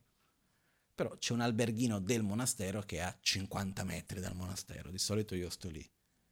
Però anche quando io mi siedo per fare la mia meditazione, dentro o fuori è totalmente diversa la sensazione la qualità. Per questo che questi posti sono importanti, no? Adesso, veniamo al dunque. Che cosa succede? Per poter realizzare questo tempio, io l'altro giorno mi sono svegliato, qualche giorno dopo che abbiamo firmato, ero tutto contento che finalmente siamo riusciti a portare a casa questo, viene chiamato è un SUE, quindi uno strumento urbanistico esecutivo. Nel frattempo ho imparato tutte queste cose, ho dovuto studiarle, eccetera, eccetera Uh, ho detto che bello, però mi sono svegliato mattina e ho detto ok, abbiamo dieci anni per fare tutto, perché questa convenzione dura dieci anni. Un dettaglio che non ho raccontato della convenzione è che abbiamo l'impegno col comune di fare una strada di accesso. Okay. Però quello che principalmente mi è venuto in mente è detto ok, abbiamo dieci anni per fare questo però la Magan ce n'ha quanti anni? Quest'anno fa 78. Io voglio aspettare finché lui abbia 88. No. Ho detto non posso stare qua ad aspettare o si fa adesso o non si fa più. Il momento per poter... Perché? Perché viene di costruire tutto questo? Perché ci sia la Magancia e altri maestri che possano guidarci, che possiamo usare questi spazi, no? Che gli spazi se non hanno un utilizzo servono a nulla. Sono mattoni piuttosto che quel che sia messo insieme. Eh? Meglio che non siano lì, meglio che la materia prima ritorni alla natura piuttosto che non essere usato dove sono. No? I luoghi hanno una ragione quando vengono, hanno una funzione e nel nostro caso la funzione è per tutti noi, ma abbiamo bisogno che il luogo prenda l'energia, che sia benedetto, che si creano le condizioni adesso, che abbiamo tutte le condizioni insieme con noi. No? Quindi io mi sono messo una meta che era quella di dire ok, il tempio, che è la prima parte, poi c'è da fare la strada, c'è da fare tutto questo, ma cominciamo dal tempio. Costruirlo e poter inaugurare questo secondo e terzo piano del tempio per il compleanno di Lama Ganchen di 79 anni.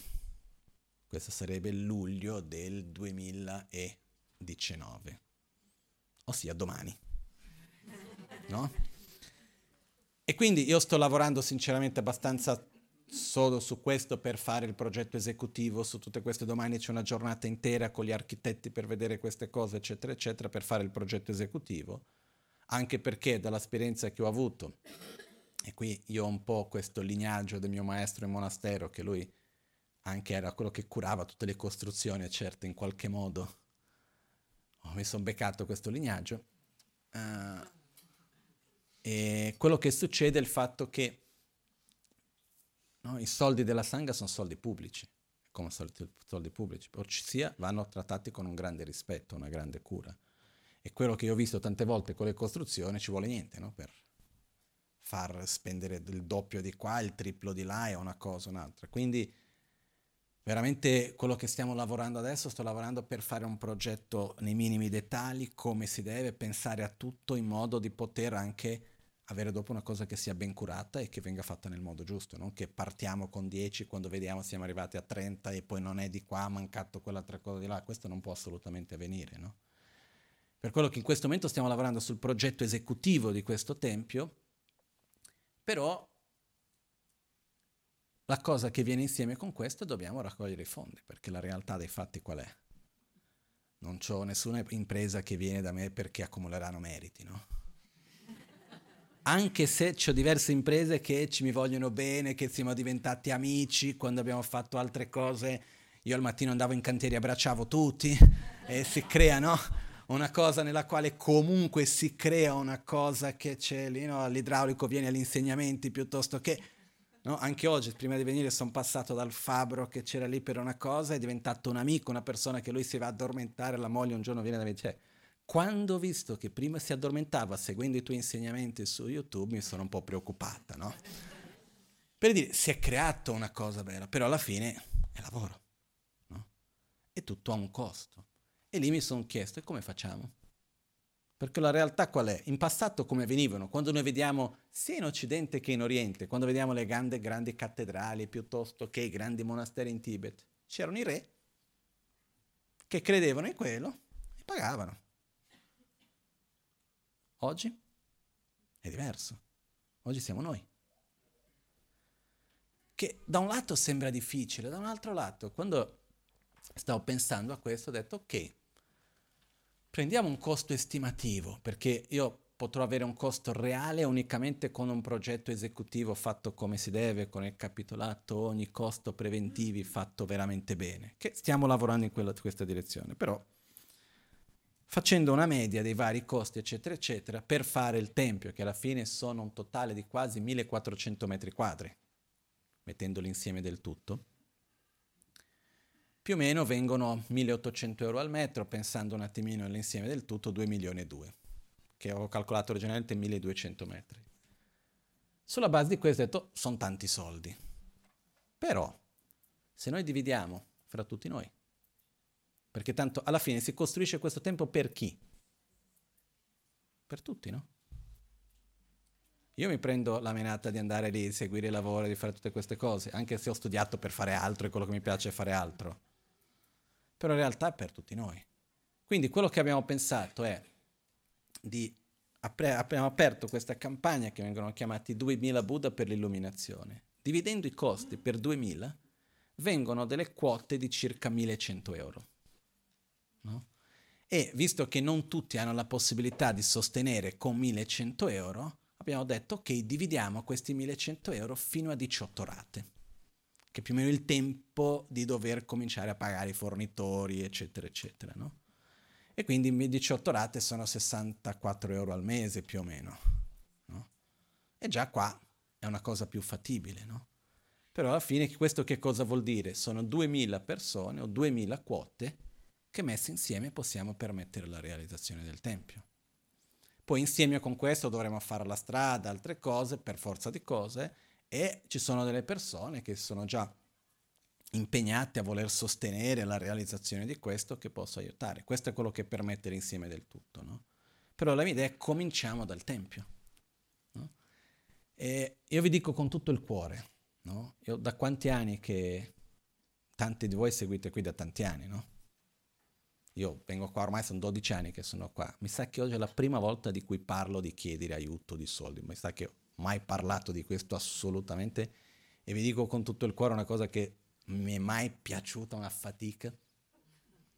Io in qualunque situazione preferisco pagare di tasca mia che chiedere in generale. Sono fatto così. No? Però in questo momento è il momento nel quale o ci mettiamo insieme tutti o non avviene. Questa è la realtà dei fatti. Questa è la realtà che non stiamo facendo una cosa che è per me o è per la Magance o è per uno o per l'altro, è una cosa che in realtà è per l'Italia in realtà è per l'Europa, è per tutti noi, ma non solo, perché è un luogo dove viene gente da tutto il mondo. E la cosa che più mi ha stupito, le persone che hanno più capito l'importanza di fare un tempio, eccetera, eccetera, qui sono persone che vivono molto lontano e che vogliono aiutare, che stanno aiutando. C'è una signora a cui ho un grande gratitudine che aiuta, che vive in Cina. In Cina hanno tutti i templi loro lì. Invece lei dice no, è importante questo, questo è un posto anche per me che io possa venire, venire una volta l'anno e aiutano. Però in realtà perché? Perché sente che è una cosa che fa bene anche per lei, ma così è per tutti noi in realtà. No?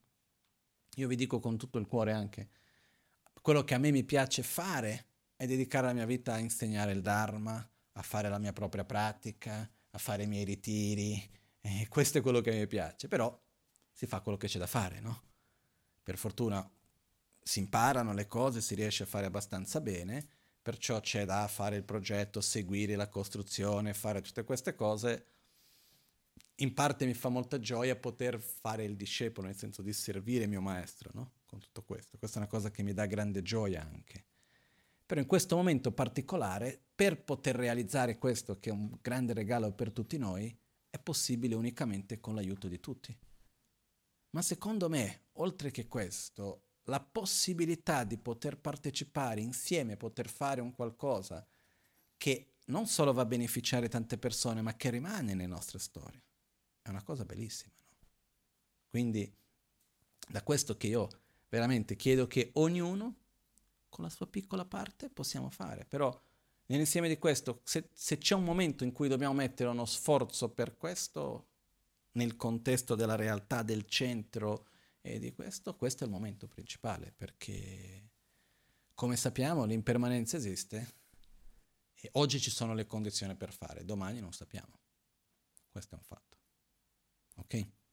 Quindi io con gioia vedo di, per me è veramente una grande gioia poter pensare a questo. Io adesso abbiamo preparato un piccolo, come si dice, fogliettino qua con dove c'è il progetto, tutto, dove si vede un pochettino anche all'interno, è un progetto preliminare questo, perché deve ancora tornare alla commissione del paesaggio, che deve dire se va bene la finestra così, se il colore di là, se questo, quell'altro, eccetera, eccetera. E poi dopo anche all'interno ci sono un po' di cose ancora che vanno viste, però in gran parte è un pochettino quello che è è, è più o meno così, no?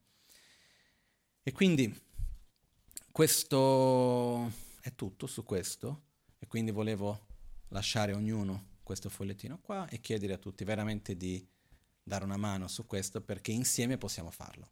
No? E poi come verrebbe fatto? Che ogni persona che aiuta offrendo una quota, uno o più quote, per ogni quota verrà fatto nel secondo piano c'è un punto dove faremo un mur- un, una parete, un murale, tipo questi dipinti, con i 2000 Buddha e sotto mettiamo il nome di ogni persona che ha offerto e la dedica.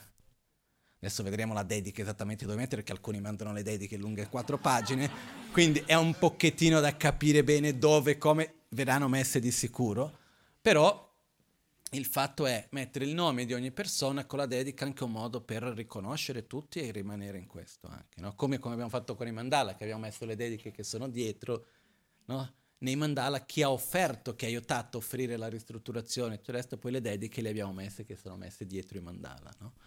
Quindi faremo anche questo, però per me è la possibilità di poter partecipare in questo momento anche storico, se noi pensiamo. Quindi questo è tutto su questo. Oggi è anche un giorno particolare perché è il, primo, è il giorno prima della luna nuova dell'ultimo mese del calendario tibetano. Quindi questo è un giorno dedicato specialmente per togliere tutte le interferenze dell'anno. Quindi qualunque interferenza ci sia stata, questo è il giorno in cui si lascia dietro perché domani comincia la luna nuova di nuovo anno. No? Quindi il capodanno tibetano è fra domani e dopodomani. Quindi, anche perché il Capodanno si calcola dal sorgere del sole, non dalla mezzanotte. Il Capodanno tibetano, anche quello occidentale, dovrebbe essere un altro discorso. Perché quando è che comincia l'anno? Quando è che comincia il domani? A mezzanotte o al sorgere del sole? Per me è al sorgere del sole, però ognuno fa come vuole. Perciò domani diciamo è l'ultimo giorno dell'anno e poi comincia, però domani è già la luna nuova. Ok? Quindi oggi è il giorno in cui c'è questa tradizione di lasciare tutte le interferenze, qualunque negatività, qualunque rancore, qualunque cosa che ci sia, si lascia tutto di quest'anno per portare, cominciare senza queste, diciamo, negatività per l'anno nuovo. Per questo io sto aspettando la Malawan anche che dovrebbe venire, perché oggi, e c'è una tradizione tibetana che in questo giorno c'è una, una zuppa particolare, nella quale all'interno della zuppa vengono messe dei messaggini, okay? che sono dei messaggini di buon augurio per il nuovo anno. Che poi la comunità tibetana qua del Kumpen hanno voluto fare la zuppa per tutti. E quindi adesso dovremo, la Malawan dovrebbe venire, ha detto alle otto e mezza, adesso più o meno dovrebbe essere qua, per fare la parte di cerimonia tradizionale che viene fatta per questo ultimo giorno dell'anno per togliere le interferenze e poi dopo verrà per chi vuole condividere questa tukpa, che è la zuppa tradizionale tibetana, e c'è una zuppa speci- specifica per questo giorno dell'anno. Ok? Quindi questo è un po' questa parte qua. E, ehm, riguardo questo progetto, comunque, anche un'altra cosa, se c'è qualunque persona, qualunque che ha idee, conoscenti, qualunque altro modo che uno vuole anche aiutare è molto benvenuto. Eh? Adesso siamo nella fase preliminare, stiamo es- elaborando il progetto esecutivo, stiamo facendo questa cosa qui, però è il momento nel quale dobbiamo darci da fare per questo. Ok? Quindi questo è la Malaona lì? Ok, facciamo venire la Malaona. Aspetta che faccio posto per la Malaona. Prendi questi qua, puoi distribuire questi?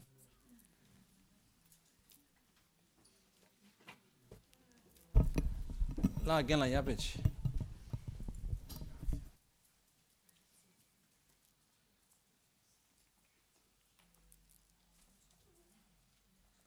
Ya tenze la gela koya.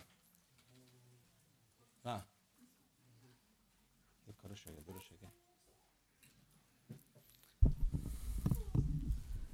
Uh, questo che sta portando Tenzin, che è uno dei monaci del centro, uh, non che proprietà del centro, no? dei monaci che diciamo, che il centro sostiene, che aiuta anche qua, che vive con noi, eh, viene fatto questa sorta di pupazzetto che perché se ci sono delle interferenze è come se fosse dare una sorta di, uh, come si dice in italiano, quando viene fatto un, un riscatto, non un riscatto, se uno viene, se c'è un, una rapina, se uno viene rapito viene dato un, un riscatto questo viene una sorta di un riscatto, ossia se ci sono degli esseri che creano interferenze, eccetera, eccetera, guarda, io ti do questo e non rompe più la persona, in poche parole.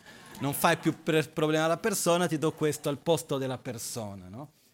E ci sono questi uh, pezzettini di zampa che vengono usati, che vengono dati a tutti, che la tradizione qual è? Quella di passare nel corpo, che è una sorta di farina, ok? Dove è anche uh, soffiare, che non lo so in, tra- in, italiano come si direbbe, in tibetano si dice hadap, che sarebbe come alitare, no? Immaginando che tutte le nostre negatività, quindi malattie, uh, qualunque tipo di rancori, le, qualunque forma di negatività venga poi assorbita in questo pezzettino di farina, ok? Che poi dopo verrà messa qua insieme e a un certo punto nella cerimonia viene portato via, immaginando che con questo vengono portate via tutte le, cer- tutte le negatività. E questo fa parte anche di una pratica di guarigione tradizionalmente, anche questa. Ok?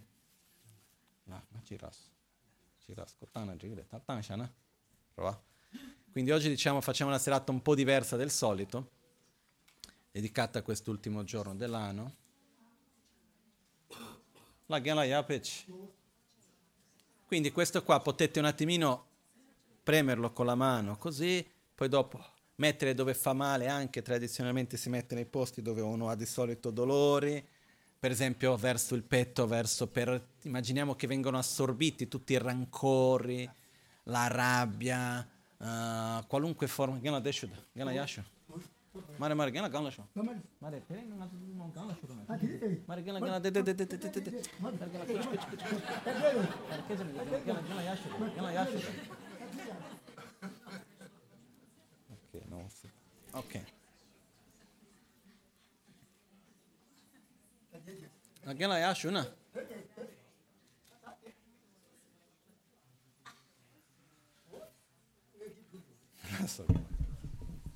yashu. Gana yashu. Okay, no. Okay. Gana yashu na. so ani gela nga zo da choga tan shana ro ani konzo de tanda di di kola tiblu di kola nge tanda dreshe kyap che ma chasum de oh ya ya ya chabe na tigre quindi questo, quello che viene fatto è che questo, come dicevo, questo pezzettino, questa cosa di farina, no? questo, come, si dice, come, si chiamerebbe questo in italiano? Questa pasta, questi, questa pasta viene usata proprio, uno che fa parte anche di un, una tecnica di guarigione che viene usata in Tibet, nel quale venga diciamo, la parte dell'energia negativa e qualunque forma di negatività viene assorbita in questa pasta che dopo viene mandata via, ok? Quindi con questo passiamo, immaginiamo che quelle che siano le nostre malattie fisiche, che siano la parte mentale, emozionale, in particolar modo qualunque cosa che si sia accumulata in quest'anno di negatività, eccetera, che viene tutta completamente assorbita in, questo, in, pasto, in questa pastina qua. Ok? Senti là, quanto ci da? Puoi fare il giro.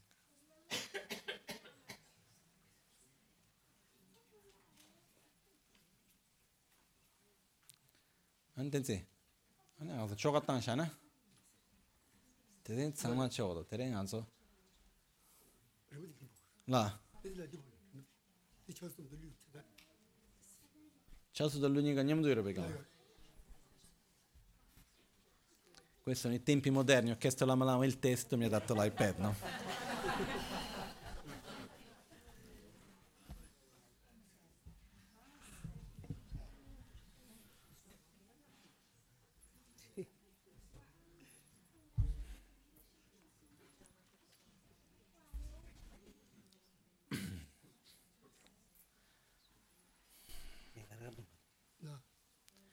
Una delle cose che è importante anche è che, come posso dire, piano piano stiamo sempre capendo di più questo, però il potere della nostra mente è molto più grande di quello che noi di solito aspettiamo, no? Noi viviamo in un'epoca che veniamo da un paradigma nella quale la mente vale poco. Quindi in realtà nel quale noi diamo valore alle cose materiali e fisiche che possiamo vedere, però il potere del pensiero non viene data così tanta importanza spesso, quando in realtà ha un potere enorme. No? Ma non, guarda, se non, se non, dovessimo parlare di altro, se dovessimo proprio andare a s- semplificare fin troppo, l'effetto placebo esiste o no? Esiste. E, l'effetto nocivo? Anche. L'effetto nocivo è l'opposto dell'effetto placebo, no? E cioè, ah, ma se l'effetto placebo non è vero, perché? Se l'effetto ha. No? Quindi, al di là del fatto che c'è un aspetto energetico, che ci sono tanti altri aspetti anche, se non fosse peraltro il semplice fatto di avere la chiarezza interiore, di sentire che le nostre negatività vengono lasciate da parte, che noi in questo piccolo pezzettino di pasta, che è una stupidata in parte, però in parte è qualcosa, uno strumento potente, per riconoscere quali sono le cose che noi non vogliamo portare avanti in questo nuovo anno. Che cos'è che vogliamo molare? Che cos'è che vogliamo lasciare via? Riconoscere sia dalle nostre malattie, ma in particolar modo i nostri rancori, le nostre tristezze, la rabbia che ci si è accumulata e qualunque altra cosa, quando espiriamo lo buttiamo tutto qui dentro, ok? ॐ वज्रसत्त्वा समाय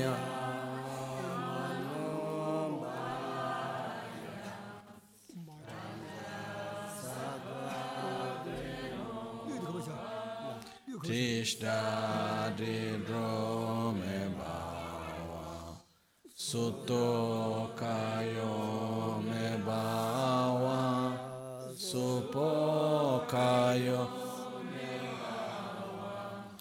Anurakto me bhava sarvas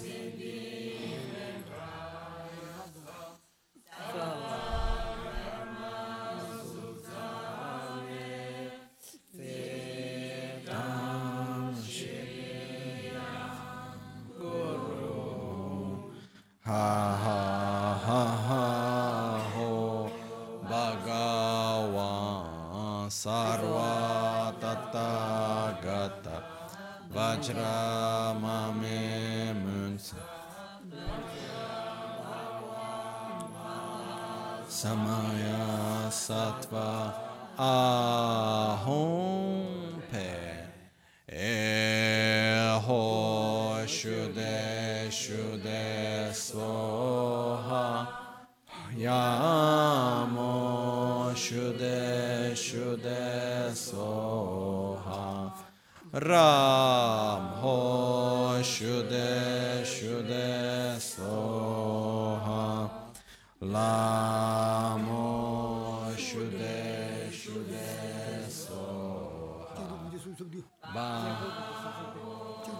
shude shude soha eya rama soha om muni muni mahamuni shakyamuni Om ye dharma hetun prabhava hetun teshan tatagato yavadata teshan chayo niroda evam vadi mahashrama naye soha Om Chanam Tamche Gyule Jung Te Gyu Deshin Shek Pe Sung Gyula Gokpa Kaimba Gejun Chembo Deke Sung Gejun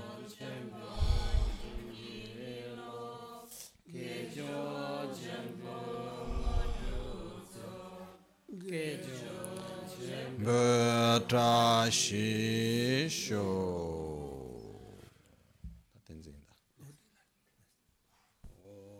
sanje jindan zuji chanam la janjo bardo dani kyab zuji da ge jinsu jibe sonam ge drola penchre sangge drubrash Soki chanamla chanchu bardo dani kya soche Taki jinso kibe sonam ki Trula pinchire sanje trupa rasho Sanje chudan soki chanamla chanchu bardo dani kya soche Taki jinso kibe sonam ki Trula pinchire sanje drupa yishu la je kunje dukara ne rabga shoza bundre juntin se chuje gyabo kunje lozan ra sedan cheba nedre sheso dunje namga yin. Chidya lama gibe dzungran che dalwa debe sonoma shinjo do tembra geje kelgera shukso so. Chidya gyungu jawa lodru do gesa nawa gyungyo lekshe son trabe pegi lame zebe ku. Tungde jimbe tunde laja tse yungon chuyo nazo meto dan dijin dubu naze trija zo ngocha yidru chudrin gazo de sonoma shinjo kela chubabe. Tome tune sakpa yi, lunga yizun me ge chi ge dan kebra domba sum ge mi dun cho ning ne ge wa tra be su zo ja ning me de de man de dru la zo jo ge ba be de jo de ye je gom bo ge ge la jen ze ba da ja sam ba ta be yi ra ngo ji zo la ma dam ba ke nam ge chu ge kala kin ze tin trig ne ji dra sam be de je ze ma la sab ge chu ge cha ba ab do ze nam da be se yi ne shem ba ye zung jo gong la jo do mi nga yang pa me na ngo su ku rakpa ye si te pa tu minu tembra shu ta so chi nye sape ge wa de ten dan dro wa kun la kam pe dan ke pa chi tsu lo san tra pa tempe nyim go rin du se che shu sa che pi chi chu she me do chan re ra li she nyi de gen pa de san ge shin do mi de u war ge dro gu nam da shin la che pa shu ye dhammang guru ratna min ra la kam ni ya da ya me ngu dro kun chung thong wa do dorje cham mi me tsewe terje chen re zi trime kembe wambo jambe liang kanche samwe da kanche gebe tsuge lo sandra kyabsum gundu lama sangye la Go sum gube gune sowa de ranshi mi je druwa chinje lo chodan tumo ngodro tsedu su.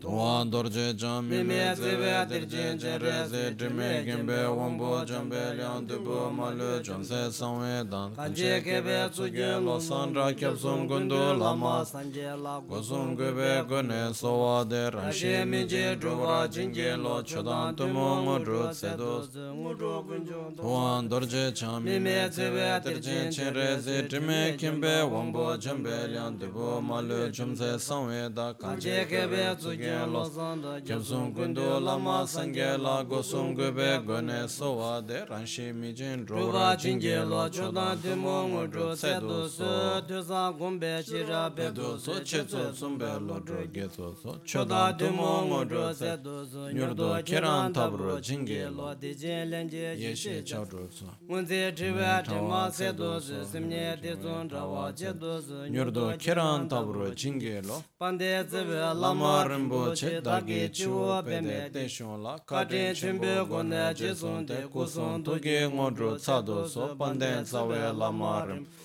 dāgī tīmbarā pēdē tīnshū lākā tīn chīmbū gōne jē sōntē chōdāṁ tūmō ngō rū tsēdū sō pāndē sāwē lāmā rīm dāgī nīṅkarā pēdē tīnshū lākā tīn chīmbū gōne jē sōntē chanchu nyingwe pardu tenpara shu gyawa tsonga pe tekcho shinye ngodru zebe to. Gyawe ngakpe lamsan tenye la keche sanyan dobra ma gyurchi menchu namda zangme chingande labjin je se juwe nyingde. Tidon chuje rimye nencho je losan jebe tenda je washo tsui tim zangche mangdo teba dang. Changsin chukda takche zongba so losan jeba nibe tem. Sile mewe namdara kyung bara isho ranyi yidam la.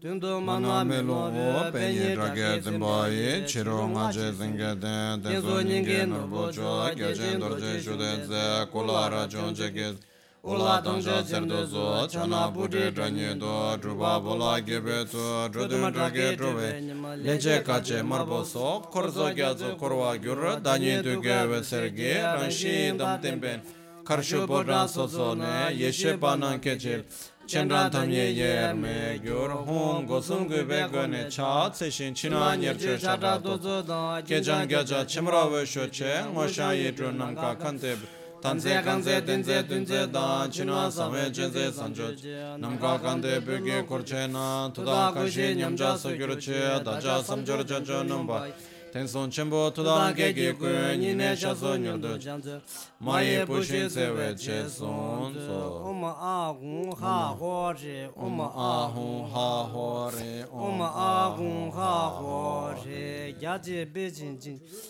kyoyan dhuziri gyu jaji bishin chingi labara yu Oyen dunye linzu jambi lamadan Chudu nguru kunzo idamla dendri dhutsi tongwa dibugi Shine samdu nyurdu lundru tso. Nesun pawo kandru tso gundan Tuden tenso tamchen gyatso la dektere dutse tongwa dibugi Shene samdo nyurdo lundru tso kebra jikden lede tenson cho Tudo nyenyo dorje shunde la dektere dutse tongwa dibugi Shene samdo nyurdo lundru tso kebra jikden lede tenson cho Tudo nyenyo dorje shunde la dektere dutse tongwa dibugi shene sandu nyurdu lindu zu chije wangda ngoncho rabchon le tome tsotse namgyo ringa la. Detre dutse tongwa dibugi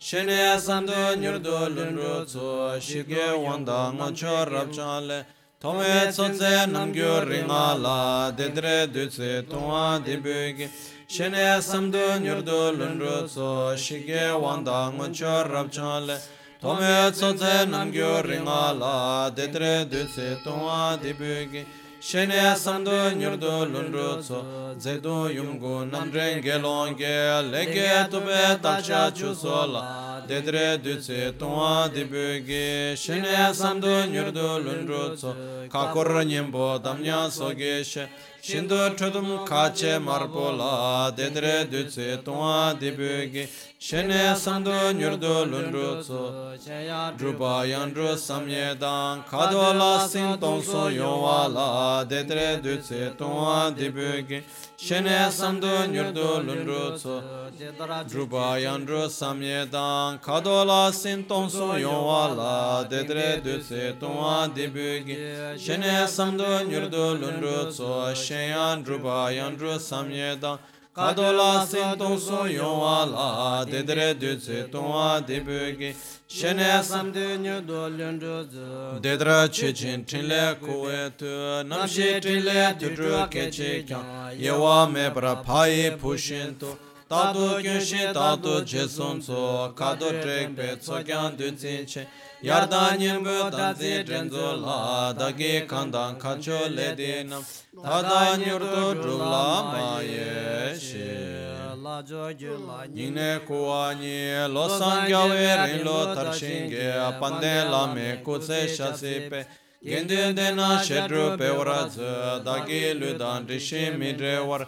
Gegen parche malu sewa dan tingen dundu yishin drubai Sungya nyerga namya miye tso kebra ila nampe dindun Samba jishin nyurdu drupa i leshin trile nonyo tomegi. Tutse ngosun tombe tula paba gyunre deshin chebe tula.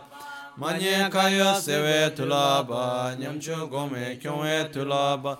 Chede pushin kyonwe tula ba dona dine chanchu nyimbu far.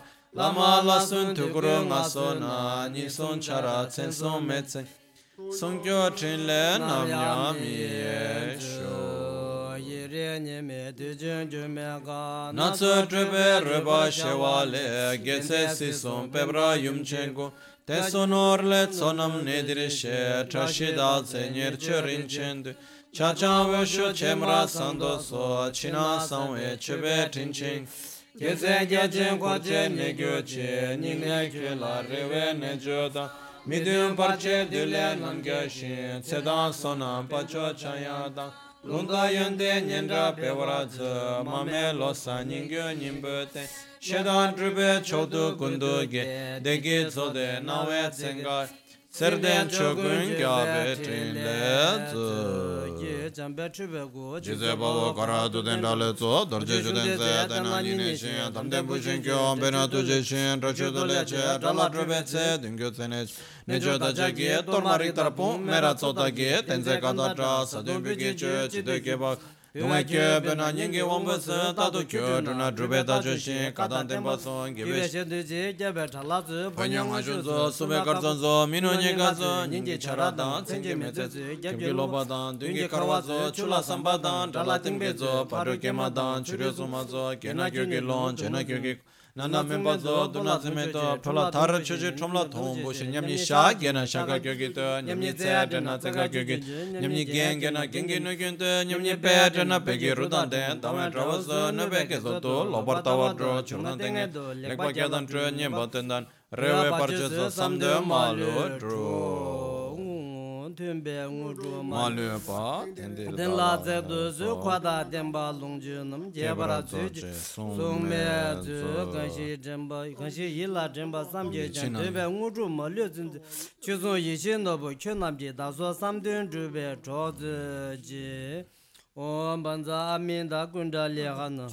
la ba sa ॐ बन्जामि द गुण्डले हनाना ॐ बे ॐ सोवा शुद्ध सर्व धर्म सोवा शुद्ध हं तुम्बानि दुजु तुम्बे ngale tumre rimpo che ne ya shingya chewa namge na to om ve de shwa le chve to ma kar song ar song ba me be ye che ge de ze ga zo chem bor ge ro ma a hu om a hu om a hu nam savata da ka da avalo ge de sambara sambara nam sarvata da ka da avalo ge de sambara sambara nam sarvata da ka da avalo ge de sambara sambara jumde de sheba gawar jemala chazro de sheba sose dambala chazro de sheba kuchamla chazro de sheba jiba tamchedan trawala chazro pinzo de yanga de juze gazo dorma de sai la motema da tonsu shida sorun de tri janga de yoje ganje ne ba tamche da kyaba yuju de yula shibda nam la shine ne jo yonje go le da jawa je jang kolon ta do me zo tunji yishu juba ze do so da ge sambe do da ni de shin shebe chin do da chege ni da na de na kan da samba pen te da tam che che re pa to pa me pra chung jor che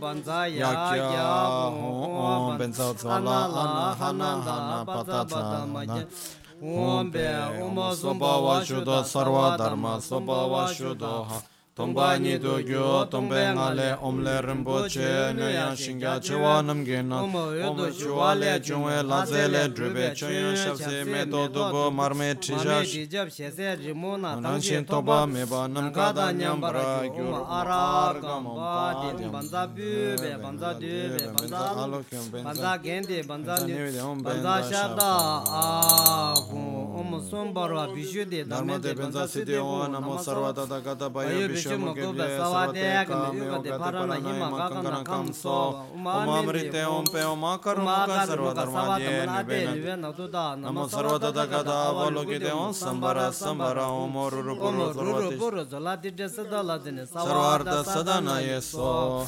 다게 삼베토 다니 대신시베 진다다 주기 인기 돈놈게 되나 간다 삼바 군데다 담체체리 바 토바메 파라준주로치 곰보쿠시 데라 쇼다다니 망아이 쉐셰 슈베 네네 샤게 템바스와다 Raja namla penda chira nedi nidu shik su su. Chodyo jikden jongwa wangdan den ninje tarbe tudan kibu chi.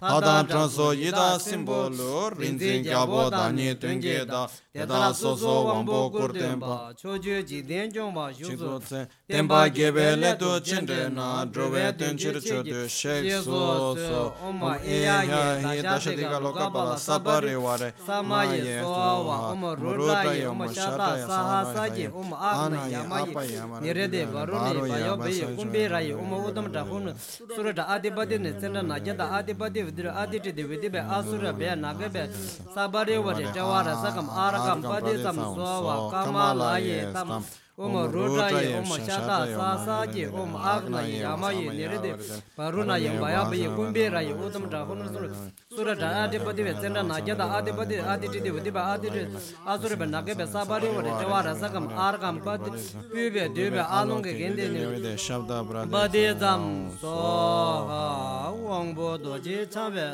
laye gyabo dengi da shachö dengi tsoje la chujin dede chagyanze mede secha chave la chanson gyabo dengi da shalo melya tsoje la shechin dede chagyan se shinje la na yu jun cha mamu gyamu tunge da lojo tunge choje la chechin dede chagyan se tenda drawa lingden Simbo gyabo denge da, lono denge choche la, chochen dede chagan, shaba toba chuye la, loye gyabo denge da, nubcho denge choche la, chochen dede chagan se, longde sojan zimbe la, rinze gyabo denge la, nubcho denge choche la, chochen dede chagan se, nije la na yungbo to, norgyung ayi tembe la, chancho denge choche la, Chochin tete chakansi, wandan tenpe tenpe la, jumbo gyabo tenke da, sharjan tenke soche la. Chochin tete chakansi, tenke sangpa chenpo da, nima dawa sa chenpo. Chochin tete chakansi, waka luye saye la, sanzi lapa chenpo da, namzi shebe soche. Chochin tete chakansi, oma rodaye, oma shata sasage, oma agna yamaye niride, barune bayabiye, unkumbe raye, udum damadur, sura da adibade senda na ge da adibade de aditi de de asur ve na ge be sabari ve nama sawa da da da bayu be jum ko sawa de ya ko da baran hi ma kam palin da ye so wa o mo ro da ye mo cha da sa sa ge o mo ak na ye mo ya ma ye mo ne de baru ne bayo be ko be ra de o dum da am sura da adibade senda na ge da adibade de aditi de de asur ve na ge be sabari ve nama sawa da da da bayu be jum ko sawa de ya ko da baran hi ma kam palin da ye so wa o mo ro da ye mo cha da sa sa ge oma aagla yama ye nirli barur ni ayobe ye kumbe rai udama dhabina surat asandari sanda najyada adi badida adi didi vidibe asura nagabe sabari nama savata dakata bayobe jima savata yakam yogada barani himba kakata kam balinda ye soham 온 샤조도 제된지 저저 파마 베와 디다 셰소소 메다 신제 된데 심보다 추달론다 노라 다보데 왕데라이 중보다 tenge nima thangpa chimbo dan lanam kunda saye lanam dan riye la dan nijin soche la soso sosor torma biwa nam rabdo geba yini shene kyan rana chosu lekpura shune so rangi bume zima jini namye bada pungje soche dan medo jidan chumbo torma che dinam tunshe lekpura sune dāgē lēdī trēbū chīpār tsī chūjīn tōrmā dīnam lā nīchū dā chā khuar chē lā mēmē tsī dā wān chū dāng pē dāng chā dāng kē wā sāng lō chō kē chī kudu shī shī dāng kē lā sō bāi lē kī ngō chū dā lā tsō tam tsī chē lā dā lā sāng ngō chū kūng kē tōng chō tsō tūmī chī dāng nē nām dāng tūmī kē nā mē pā dāng Tsoche ngamba meba tse, jikden deshi lole dan, druna peshin chebe, tele tamche jiongwanda, ila deba kundro sho, lada lami nuche doche, namka dinda tasa lusubo, jisa simbo dunde dinam, danda sala nebe zudunje, pume chinshin yunche tsoche na, dake pimu sala tsune Tsene peda le de dhiru junji umma eya ye loka kara ya dewa naga yagya kendra asura kendra makura mana ama nuka sabari ure sama ye soba umma dewa naga yagya kendra asura kendra maru manuka ama nuka sabari ure dewa rasanga arkam padisam soba kama la ye tam. dewa naga yagya kendra asura kendra makura mana ama nuka sabari ure dewa rasangam arkam padisam soba badi bunjiba biwe biwe alunga kendini shada abade sam so wa ma dewa na ga ya ja badra asura kin ra ma ra ma a man ga sabare wa na ma sa wa da da ba yu ji ma sa wa de ga yu ga da ba na ma ka len da ye so wa ma dewa na ga ya ja kin ra asura kin ra ga da ne ma ra a man ga sabare wa na ma sa wa da da ga da ba yu ji ma sa wa de ga yu ga da ba na ma ga ga na ka len da ye so wa ma dewa na ga ya ja kin ra asura kin ra ma 마노가 아 마노가 사바르와 나마사바다 다가 바이 베체 모사와데야 그미고 사바라나 히망가나 리하나 발렌다예 소바 중보 간다 리레바 띵네 가웨체다 라이네단 chador lima nida chinamda rewo kunla kanda nebada rinjelina laba kaneda chuwo kundan chuwo donamda 소단 진보 땡간 충어다 야주 스마제네 칸네다 조다 줄려 중제 동바다 간도다 라예 강바다 졸라 간다 최대네다나 kadu nanda langje dhenam da korgan da ne kanda lamda sumdo da ne shido da kanda lamde do ne shindu tudu chumbo na ze chumbo da singe de da jinze ne kanda choje jizu ruwa kane da kanda linjo da na neba. da lumbo tudu da na neba. da rabdo giba yine gyurne chewa me do ti da du ba zim, te da turma mar me gyu din, ki da du ji le ba zim, la ge le di je bu che wara zu, rani ke je ji hung ze zu gyu. Namo sa anje je sanje ge demba dan chö je demba dan gendö je demba dan sanga dan ringa nam je chinje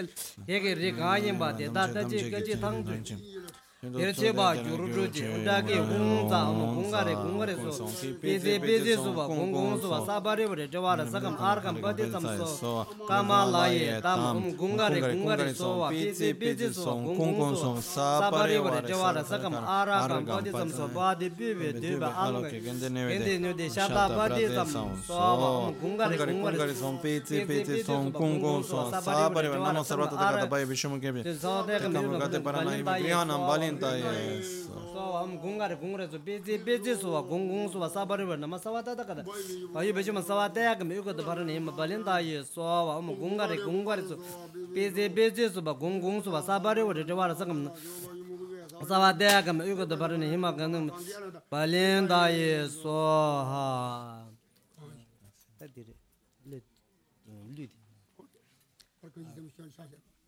mad sam de mad lu la madi ti wade mad 다 도로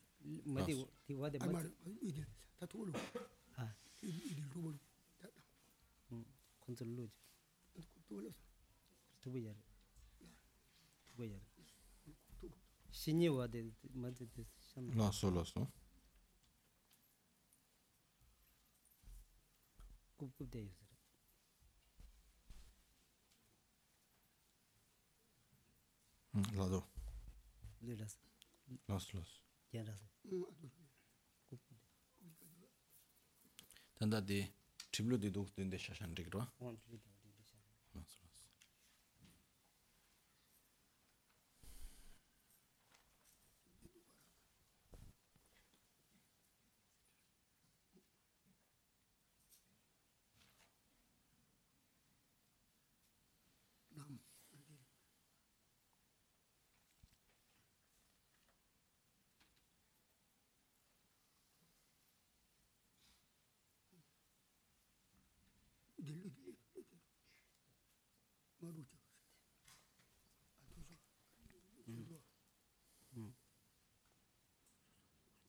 리진진라 랭아 몰라서 두부이나 La. 두부레 Ta dire. La cancia che. 리드 두부 디스터 La. 리드 Lui dica la tua te schiavne. 몰라서 Sì, sì, la tua. Fai vedere Gabriele se c'è la serata della tuba, c'è per portare un pochettino della tuba qua insieme con 아니 il...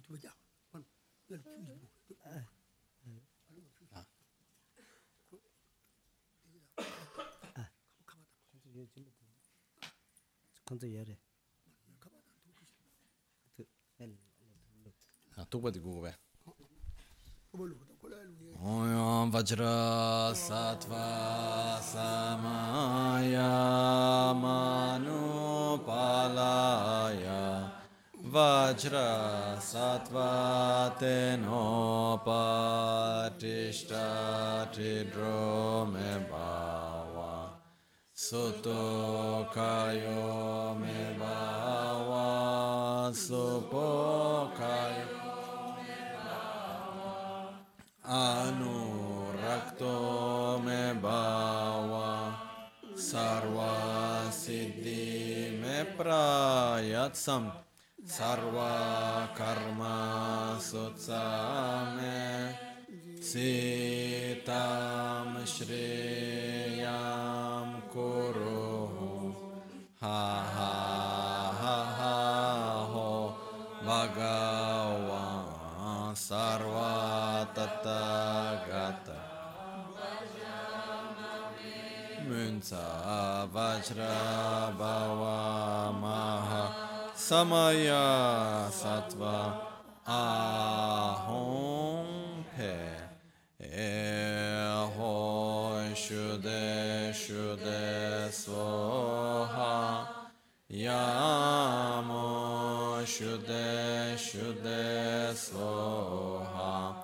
ramo shude shude svoha lamo shude shude svoha bamo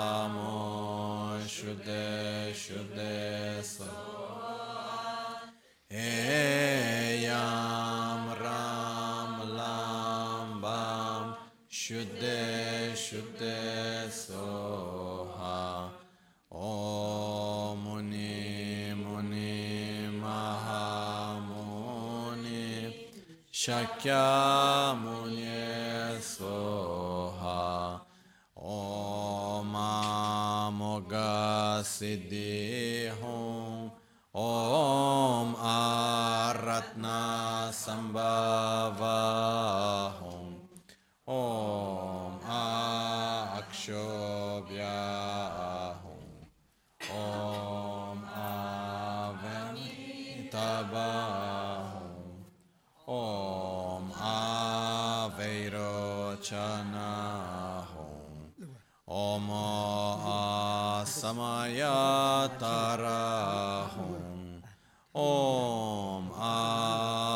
जना ॐ मामा के हों ॐ पंद्रह वर्ष ने हों ॐ आकाश देवी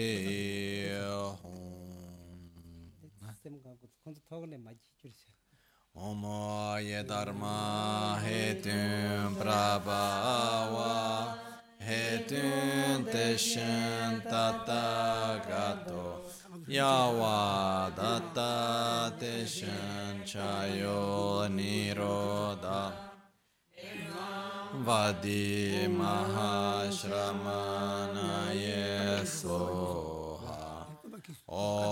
mahashramana yesoha Om Chönam Tamche Gyule Chung Te Gyu Deshin Shekpe Sung Gyula Gokpa Kaimba Ge Chung Chembu Deke Sung Ge Chung Chembu Jingi Ge Chung Gechon Shisho Omo Sobhava Vijayate Dharmate Benza Siddhi Hon Namo Sarva Tata Gata Bayo Visho Mukebye Sarvate Kame Ogate Para Hema Kanganam Kamso Omo Amrite Hon Pe Om Akaro Mukha Sarva Dharma Madhye Nubena Tute Namo Sarva Tata Gata Va Om Sambara Sambara Hon Omo Rurupuru Sarva Tishtase Soha Omo Sobhava Vishute Dharmate Benza Siddhi Hon Namo Sarva Tata Gata Bayo Vishomuge Bye Sarvate Kame Ogate Para Hema Kankana Kamso Omo Amrite Hon Pe Om Akaro Mukha Sarva Dharma Madhye Nubena Tut Namo Sarva Tata Gata Valokite Om Sambara Sambara Omo Rurupuru Sarva Tishta Siddhalo Zanye Sarva Arta Sadana Yesvo Omo Sobhava Vishate Dharmate Benza Siddhi Ho Namo Sarvatata Gata Bayo Vishwamuke Sarvate Kameo Gate Parana Hema Kanganam Kamso Amrite Humpe Om Akarumuka Sarva Dharma Madhye Nubena Tute Namo Sarvatata Gata Avalokite Om Sambara Sambara Omo Rurupuru Sadana Yesvo Dagi sambe topdani teshin shebe chindovda Yinge tonamge tenda kanda sambaku Chiripa topa me giungiurci Per il potere dei miei pensieri, per il potere delle benedizioni di tutti i Tathagata e per il potere della sfera della realtà possa qualunque meta desideriamo essere realizzata senza ostruzione. Omo Sobhava Vishute Dharmate Benza Siddhi Ho Namo Sarvata Gata Bayo Vishwamukebye Sarvate Kameo Gate Para. Hema Kanganam Kam Soha Omo Amrite Om Pe Om Akaro Mukha Sarva Dharma Madhye Nubena Tut Namo Sarvata Gata Avalokite Om Sambara Sambara. Omo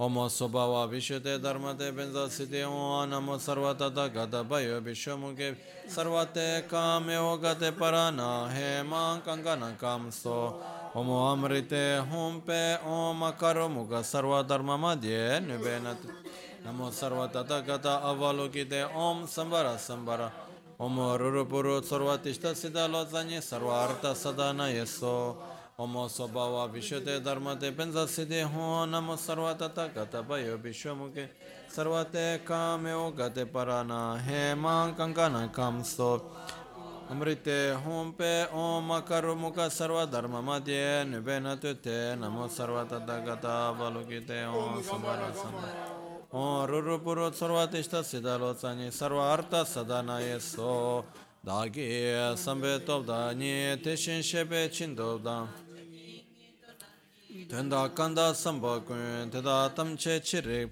toba me para Per il potere dei miei pensieri, per il potere delle benedizioni di tutti i Tathagata, per il potere della sfera della realtà, possa qualunque meta desideriamo essere realizzata senza ostruzione. Omo Sobhava Vishuddhe Dharmate Benza Siddhi Ho Namo Sarvata Gata Bayo Vishamuke Sarvate Kame Ogate Parana Hema Kankana Kamso Omo Amrite Hompe Om Akaro Mukha Sarva Dharma Madhye Nubenatut Namo Sarvata Gata Avalokite Om Sambara Sambara Om Rurupuru Sarvatishta Siddhalo Tsani Sarvarta Sadana Yeso Vishute Dharmate Benza Siddhi Hon Namo Sarvatata Gata Bayo Vishamuke Sarvate Kameo Gate Parana Heman Kangan Omo Amrite Hompe Om Akaru Mukha Sarva Dharma Madhye Nubena Dut Namo Sarvatata Gata Avalukite Om Sambara Sambara Omo Ruru Puru Sarva Tishta Siddha Losa dāgī sāmbē tōpdāñi tēshīn shēbē chindōdān chūgī yīngē tōnam tēndā kāndā sāmbā kuñ tēdā tamchē chirīkpa tōpā mē parā chūngyō rā chī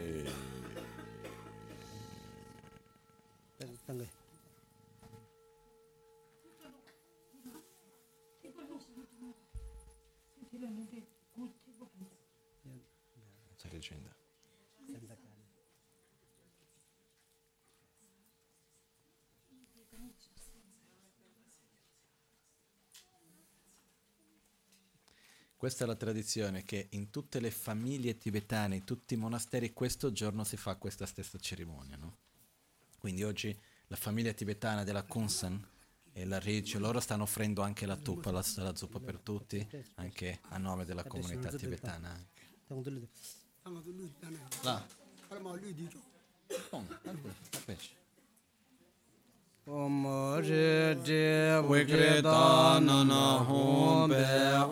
sambhava shuddha sarva dharma sambhava shuddha tongpa nidu gyuru tongpe nga le zeshe yidu wongwe nga rulu nga yisum pongpo kamche tsete anche. 당들 상가도 류 있잖아요. Là, 사람하고 류 뒤죠. bon, la pesce. Om re de Vikrita nana humbe Om sabhava shuddha sarva dharma sabhava shuddha Tongpa nidu gyuru tongpe nga le Zeshin yidu wongwe nga rulu Nga yisum pongpo kamche tsedo Osung wangpo nga so tsangshin Tar sabgi kwe rinpoche gengi Dunyo nga kebra tu che para Sobo Vishute Dharmate Benda Sandhya Namo Sarvata Takata Payo Vishamu Kebye Sarvate Kame Ogate Parana Eman Kankana Umakar Mukha Sarva Dharma Dhyena Bena Dute Namo Sarvata Takata Avaluki Devan Sambara Sarva Muru Guru Sarva Siddha Siddha Lotani Sarva Arta Sadana Yeswa Om tam Dagi Sambeta Dani Deshin Shepe Chinta Dan Choki Gege Tana Gitanda Kanda Samba Kunte Da Tam Che Chiri Bato Ba Me Ba Chunjuro Che Ye chungwa dangpo rupe lu rupe lu di. dola tongwa dola nebe lanje na lu da doror ma di long la. kunda neba pa ma je je shaye lu di. sala tongwa sala nebe lanje na lu da doror ma di long la. Kundane ba ma je je thage lu de chula dom. Chula ne be la de na lu da dor ma di dilon la. kundan ba ma je je trege le de de mela tom. mela ne be la je nam. Le da dor ma de lon la. Kundan ba ma je je o ge le de long la dom long la ne be la je nam. Le da dor ma de lon la. kundan pa ma che che semge lu de kala dong kala ne be la de nam lu da dor ma di lon la kundan pa ma che che che da na ding me nandra de na rinje nga sangwa ye she khandro nga gyujura da cha korche gi luda dor ma di lon la kuna ma che rang rang pe so tenji kode. Tayan tenji yur kuru se kare. Kode yare.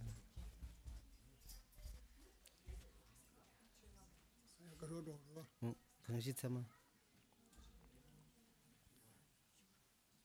de 그러도 그거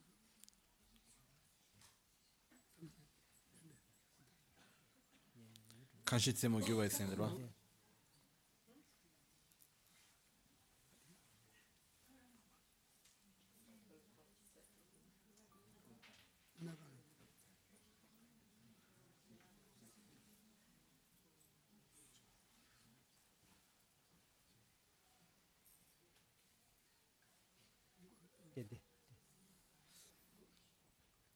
ongkaje zama gyoba ye jumbo namda shasadan simbo shaje sawadan simje namba nazodan cheshe gela soneba dedan dela tormani sawa shaja la puje dejen drebu mambodan cheba diye gujola neba samba shiwadan daja namla pemba ye diye benje kebaragi Gengi genbra chekyan chu chin chin, duji yangda domla tsambra chu, jumbo kunla cheba pangba te, gelong gejo te yin yun Tsenje minja kaya me, chiwe so la kungyang zim, rangi lu la pelon la, shen la nueba ma je je, om chenwa chungwo kanda ge, le la ngombra nu jebe.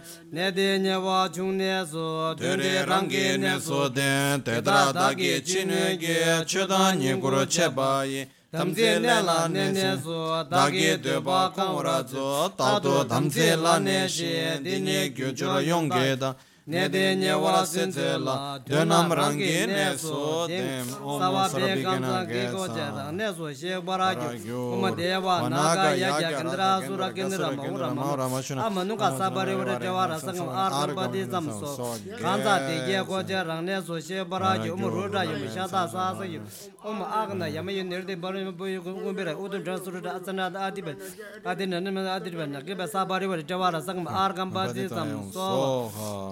za cho yung go je rang ne su she bara yu name same da budin nam so na la sambara samara kun nam sa va da da bolog dan sambara sambara nam same da budin nam sa va da lo sambara sambara kun nam same da budin nam sa va da awa lugu de sambara sambara kun nam same da budin nam sa awa lugu de sambara sambara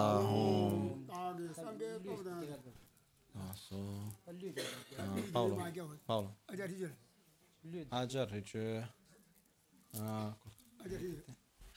portare adesso c'è da prendere tutte queste offerte e portarle fuori. Cosa, cosa? Aspetta che oh, vengono allora aiutati. Quanto ma c'è? Uno prende questo qua. Quanto ma c'è? Può prendere. Ah, uno può prendere questo. Quanto ma c'è? Ah, no, quanto ma c'è? Ah, Che cos'è? Puoi prendere questo qua? Adesso aspetta, state in fila uno dietro l'altro. Ah.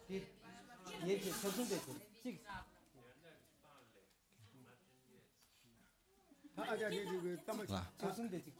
Ok, un'altra persona per questo qui. Questa qua, eccoci qua. Oh yeah, tainda. āgī sāmbē tōpdā nī dēshīn shēbē chīndōpdā chōgī yīngī tōnāṅgī tōndā kāndā sāmbā tēdā dhāmchī jirīpa tōpā mē bā jūng gyūrō jī jīmbā yā jīng gyūrwā tēyī tū trūvē tūndō rāñchū sāngē shō ngōnsē gyāwā nāmjī mā trūvē kīwē tōnāṅ jīmbē trūl gyūrō jī Tiche tuta tamye ngombo le, nyuchon jawa kuyonto, karma tsenza pewe ringa me jang, dute suje tiche lakba, kaza lanzo lamda tiche je, nyingbo le, zho chenje me to me, me tami me chun le jo, kaje goje le to ma le je, kawa paru me su san, juyo kusu me ta je temje le, yeze me zo je je da jan na ba kun do sung do su chum ne do ga la zo pe to do ba me nga she do je ma la do zen ba da ge so wa ta ba she sang ge ten ba dar wa da sem je dam je de gyur je gyur je yang ba ko je ge cha ja nya nga ra do do su me la cha ma nge ba do ta de de nge ba da da ge sam jo nge ba do de nga ji do za ji do yu do su do ne ri shi ge za shi do ge re to na ge je do ti me chi wa na ye ge ne yo wa do me ji su ro la wa do de wa shi do go wa do ma me de do la ma do me la ne de do chu la ka do ne de do do sa yi de yo ma ba ma ye la gum de lang ba do do wa lo la ma ye la so ba yi de na je nam da si je dang do je nga la sha da la so so chu jo den ba sam je do do so pa ba gun jo so la cha ze lo de ge da ge da do ba de na chum de de ge ka cha go mo re la ge long ge ge ne chum ba da jo jo me ge ne chum ba da ta ju de de de chum de de sam na wa che che ge nam ra ge ting ge la ni ma ya yānti tse jeju sumba sumba chunga baba jere se unju shira je paru jima sume chwa nyi namba di kumbu nga bata tala ya rashi ki tuma nambar da watane sange ki tuye tse tante mashari bu jeju sumba sumba chunga baba jere se unju la dike che me sari gori kala la shira ki paru du jimba samu chiba chiba de bata jida la bacha dike che me bata jeju sumba chunga baba jere se unju tse tante mashari da tibu la dike che me so shari gori ki puan riki pumu kala la shira ki paru du jimba samu chiba chiba de bata jida nambar tawa kumbu nga bata tala ya rashi ki tuma nambar yanda bacha da tau so tumba o tumba nyi so so le tumba томбани шимай томбани лекан со шимай но томба ва шере по дедер чедам же томбани цени ме маки маки ва чима ме чима дан чима чима ме кава ме ба ва шаре по томбани ла суме соро ме душе ме душе ме намар чима ме ме наме наме чиме ме наме чиме зуме ре ме чиме то ми хабе бе ике ме ике намба чима канги бардо я ме то мари ба ме мари пали ба ме гаши ме гаши се бардо я ме то душе дума да кужма да копа да лами еше ме то ба ма то ба я ме то тоба ме бе шере ке бардо чимба ла тенчене де семла чима ме читава ме чинчело ле шиндо не нянгале де бе тара чиндо тюзо 그럼 뭐 주변 상계 담제 가셔라게 바로도 좀 알았더니 예다분에 제라지 바르지망가 알라는 양 아니 뭐 민냐 바르지 망가 동아 담제 라도 좀 메제 바나 덴바지 바데 시르지 바르지망가 데야다 가데가 데 바라가 데 바라 삼고데 부데 소하 샤리 보조 좀 세마 세마 좀 데다 시르게 바로도 좀 알라 바라 차오 테네 춤네 띵에 텐텔레 셴데 전제 세마 세마 좀 바바 체레 세마 줄 렉소 셴자 와치네 렉소 렉소 리게 부데 데시노 데 시르게 바로도 좀 사모라 체버자 데시 제바는 게 제송이라 춤네 이게 가세 세마 세마 좀 바바 chene tamchina nembe te korda nada me dalama indar chene chone deki sumba la ngom barat chone deki sumba la ngom barat do. Teya tha gade gade para gade para sam gade bodhe sa taya ta gade gade para gade para sam gade bodhe sa taya ta gade gade para gade para sam taya ta gade gade para gade para sam gade bodhe so sam sam gade bodhe so wa namguna sa jala sanje la cha jala chula cha gendula cha yumjum shiraji bharo jimbala cha ᱡᱟᱱᱟᱢ ᱪᱟ ᱥᱮᱵᱟ ᱛᱟᱡᱟ ᱜᱮ ᱫᱮᱱᱮ ᱥᱤᱠ ᱫᱟ ᱰᱩᱵᱟ ᱡᱩᱫᱤ ᱡᱤᱫᱟ ᱡᱟᱫᱟᱨ ᱜᱚᱝ ᱜᱮ ᱞᱟᱭ ᱜᱟᱵᱚ ᱜᱮ ᱡᱤᱝ ᱥᱮᱨᱟ ᱜᱮ ᱵᱟᱨᱟ ᱫᱩ ᱡᱤᱫᱟ ᱥᱟᱢᱟᱭ ᱞᱟ ᱛᱟᱱ ᱪᱮ ᱜᱟᱱᱟ ᱪᱮᱵᱟ ᱛᱮᱱᱮ ᱫᱮ ᱪᱟᱞᱟ ᱫᱚ ᱢᱮ ᱛᱮ ᱢᱮ ᱛᱟᱢ ᱪᱮ ᱪᱤᱨ ᱫᱚ ᱯᱟ ᱛᱮᱥᱤᱱ ᱫᱚ ᱫᱟ ᱜᱮ ᱠᱟ ᱭᱩᱢ ᱪᱮᱢ ᱥᱮᱨᱟ ᱜᱮ ᱵᱟᱨᱟ ᱫᱩ ᱪᱮᱢ ᱵᱟᱞᱟ ᱥᱟᱢᱟᱭ ᱞᱟ ᱛᱟᱱ ᱪᱮ ᱜᱟᱱᱟ ᱫᱚ ᱪᱮᱵᱟ ᱛᱮᱱᱮ ᱫᱩ ᱫᱤ ᱪᱟᱞᱟ ᱫᱚ ᱢᱮ ᱛᱩᱢ ᱵᱮ ᱪᱚ ᱛᱟᱢ ᱪᱮ ᱠᱮᱵᱨᱟ ᱪᱮᱢ ᱵᱮ ᱫᱟ ᱯᱚ ᱠᱟᱱᱡᱮᱱ ᱪᱟᱞᱟ ᱫᱚ ᱵᱟ ᱛᱟᱝ ᱜᱮ ᱵᱟ ᱫᱟ ᱯᱷᱟ ᱫᱚ Tendwa jiwa tata bawa kunjo sunji kaya timbe to tata nye to chere Toa par jo je, meya ba jo, shiwa Rabdo shiwa jo je, Dragi mi tume chur tam je da mi dene be gyun ba jawa da tun ba gyu ji pun sun so gyu pe tra she de gyan dang de de le sho um sun ba wa shu da sa wa da ma sa ba wa shu do ha che tam je ran shi ma be tom be tom ba ni do gyu tom be ngale na so pe ma da ni ma da ro de la ra ni shi ki kan ro ma ye shi ye do ye shi ki kan ro ma ta ki dom ba je yun do ye shi ki kan ro ma tom ki dom ba che so ma me je kun do ma ba she je cha ni ki cha ye ni me ki go yun da be ki go sha bi ya kum ji yun jang ma ta ki ye shi ki me ra do par be u na sho ba te chivarom drimbra atu karaon tuke hon leves ka juki nene yeshi ki kandroma singe tumba chana soba kandroma chewa bungi sodan cheba shen sangye da chen soki korwa dungi namka chen rong benza samaya za za. Tusingi wa malu ke se ma danyan trake tawaralo yeshi kandro singe tumba chen tensun chenpo korche shesu so. Tusingi wa malu ke se ma danyan trake tawaralo se ma yeshi kandro singe tumba chen. Tensun chenpo korche shesu so. Tusingi wa malu ke se ma danyan trake tawaralo se ma yeshi kandro singe tensun sun chembo kor so ten rambe la zo tenam ki danyi la gong da punye ki so tu shu para kyo tu nge wale ni me kin kor ki to hunye ki ta te che nga ki kor do aka samaranza shatara samaraya pe aka samaranza shatara samaraya pe aka samaranza shatara samaraya yanda ba yunze ki ba shin nama demba da yedam jengu jola ki tempa da sange da shase mana ki tempa da pe ko da machu sama yeshi ki chana mana da ke bar do yeshi kana ma sange da jola soba kan ma chwa bum ki so da mana ki tempa da tempa chima chinga la tene ne joba da joba lo nyanjo ba da jabelo jo da ba Sama da we sem da de be du be sem da de pa na samba nge ba jorwa sobe tamche cher oh, do che. dure la ba chile de che khandro jeve sonam ge drage che ba tamche ge longa ta ba de nam che che ge yo khana jo thum ge drage jema de de longa ta ba de lo nam che che ge yo go khala che be ne jo damba na ngwe che tu nga we tu Rupa pola maye pushin se ne son kandro sola cha tse Kone mi son kewo i daja de lo chube ringa Malo de jen shinto kirwa Shedro tenpa gebe tin le zu Sabe gewa di tendan rowa kuila kambe dan Kebra jitsu lo san traba tenpe nyingpo rindu seje sho. Jizu lame kuse Utse rab tenche namkara tin le chochur geba dan losan tempe drume sasum druve munse tatu ne yuru chi nimo dele sendele nime kunyan delek shin ninsen tatu delek pe kuncho sumgi jingi kuncho sumgi nguru kuncho sumgi trashi sho mime zewe terche chenre ze drime kempe wangbo jambe yang divu malu jumze samwe kanche kebe tsugen tsonga pa lo san drabe shabla solwa de Sangye Rinpoche, Kyoba Lame, Tamche Rinpoche, Drimba Lame, Gindu Rinpoche, Kyamne Kuncho Sumla Cheba Bu. Buon appetito. Uh, hanno dato a ognuno di voi questa palina di questa palina di, come si dice, di pasta, no? che all'interno c'è un pezzettino di carta con un messaggino. Originalmente i messaggi erano fatti con dei simboli che poi nei giorni d'oggi diventano un po' più difficili da capire, eccetera, quindi vengono scritti con i fogli di carta, però originalmente si metteva il cotone, in alcuni casi si metteva un pezzettino di, come si dice, quello nero, di mm, carbone o la pietra, per dire chi becca la pietra dice sarà un anno duro, piuttosto che no ci sono cose di questo genere che venivano fatte, quindi, quindi venivano fatte in un modo diverso. Chied- guarda, questo chiederò ai tibetani, che sono quelli che sanno meglio questo. Dove sono? Come sa? Sa cena karsigresa. Ah, karsigre. Là. Mm. Là so, là so. Il, sale vuol dire che deve lasciare di lato la pigrizia, diceva. Il sale rappresenta un po' la pesantezza e la pigrizia, quindi da lasciare di lato la pigrizia. Ah, la so.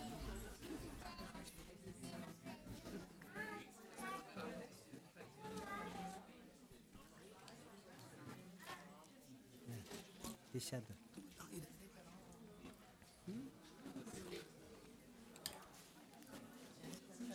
Angato zampa şöyle karina gene. La la. La la. Kazı. Zamba kada te. Hmm, böyle de kada de şira yağmur var. Mi kadar lü yungıcıyla kada yağmur şena kadar bu böyle yakada tingur. Böyle gama kada si yağmur var. Kada sor. Kapı midi takabı çabuk. Anche questo che hanno passato con un pochettino di questa farina che è stata messa, no? Questo è perché in Tibet, nei villaggi, la catta, in India originalmente c'era la ghirlanda di fiori che veniva data, poi in Tibet, non ci essendo i fiori, veniva data questa sciarpa che noi chiamiamo di catta. Però non è che c'erano sempre una sciarpa per dare a tutti. Quindi veniva dato questa cosina bianca che uno rappresenta la sciarpa, ma rappresenta anche qualcosa di bianco nel senso di qualcosa di puro di positivo per l'inizio dell'anno.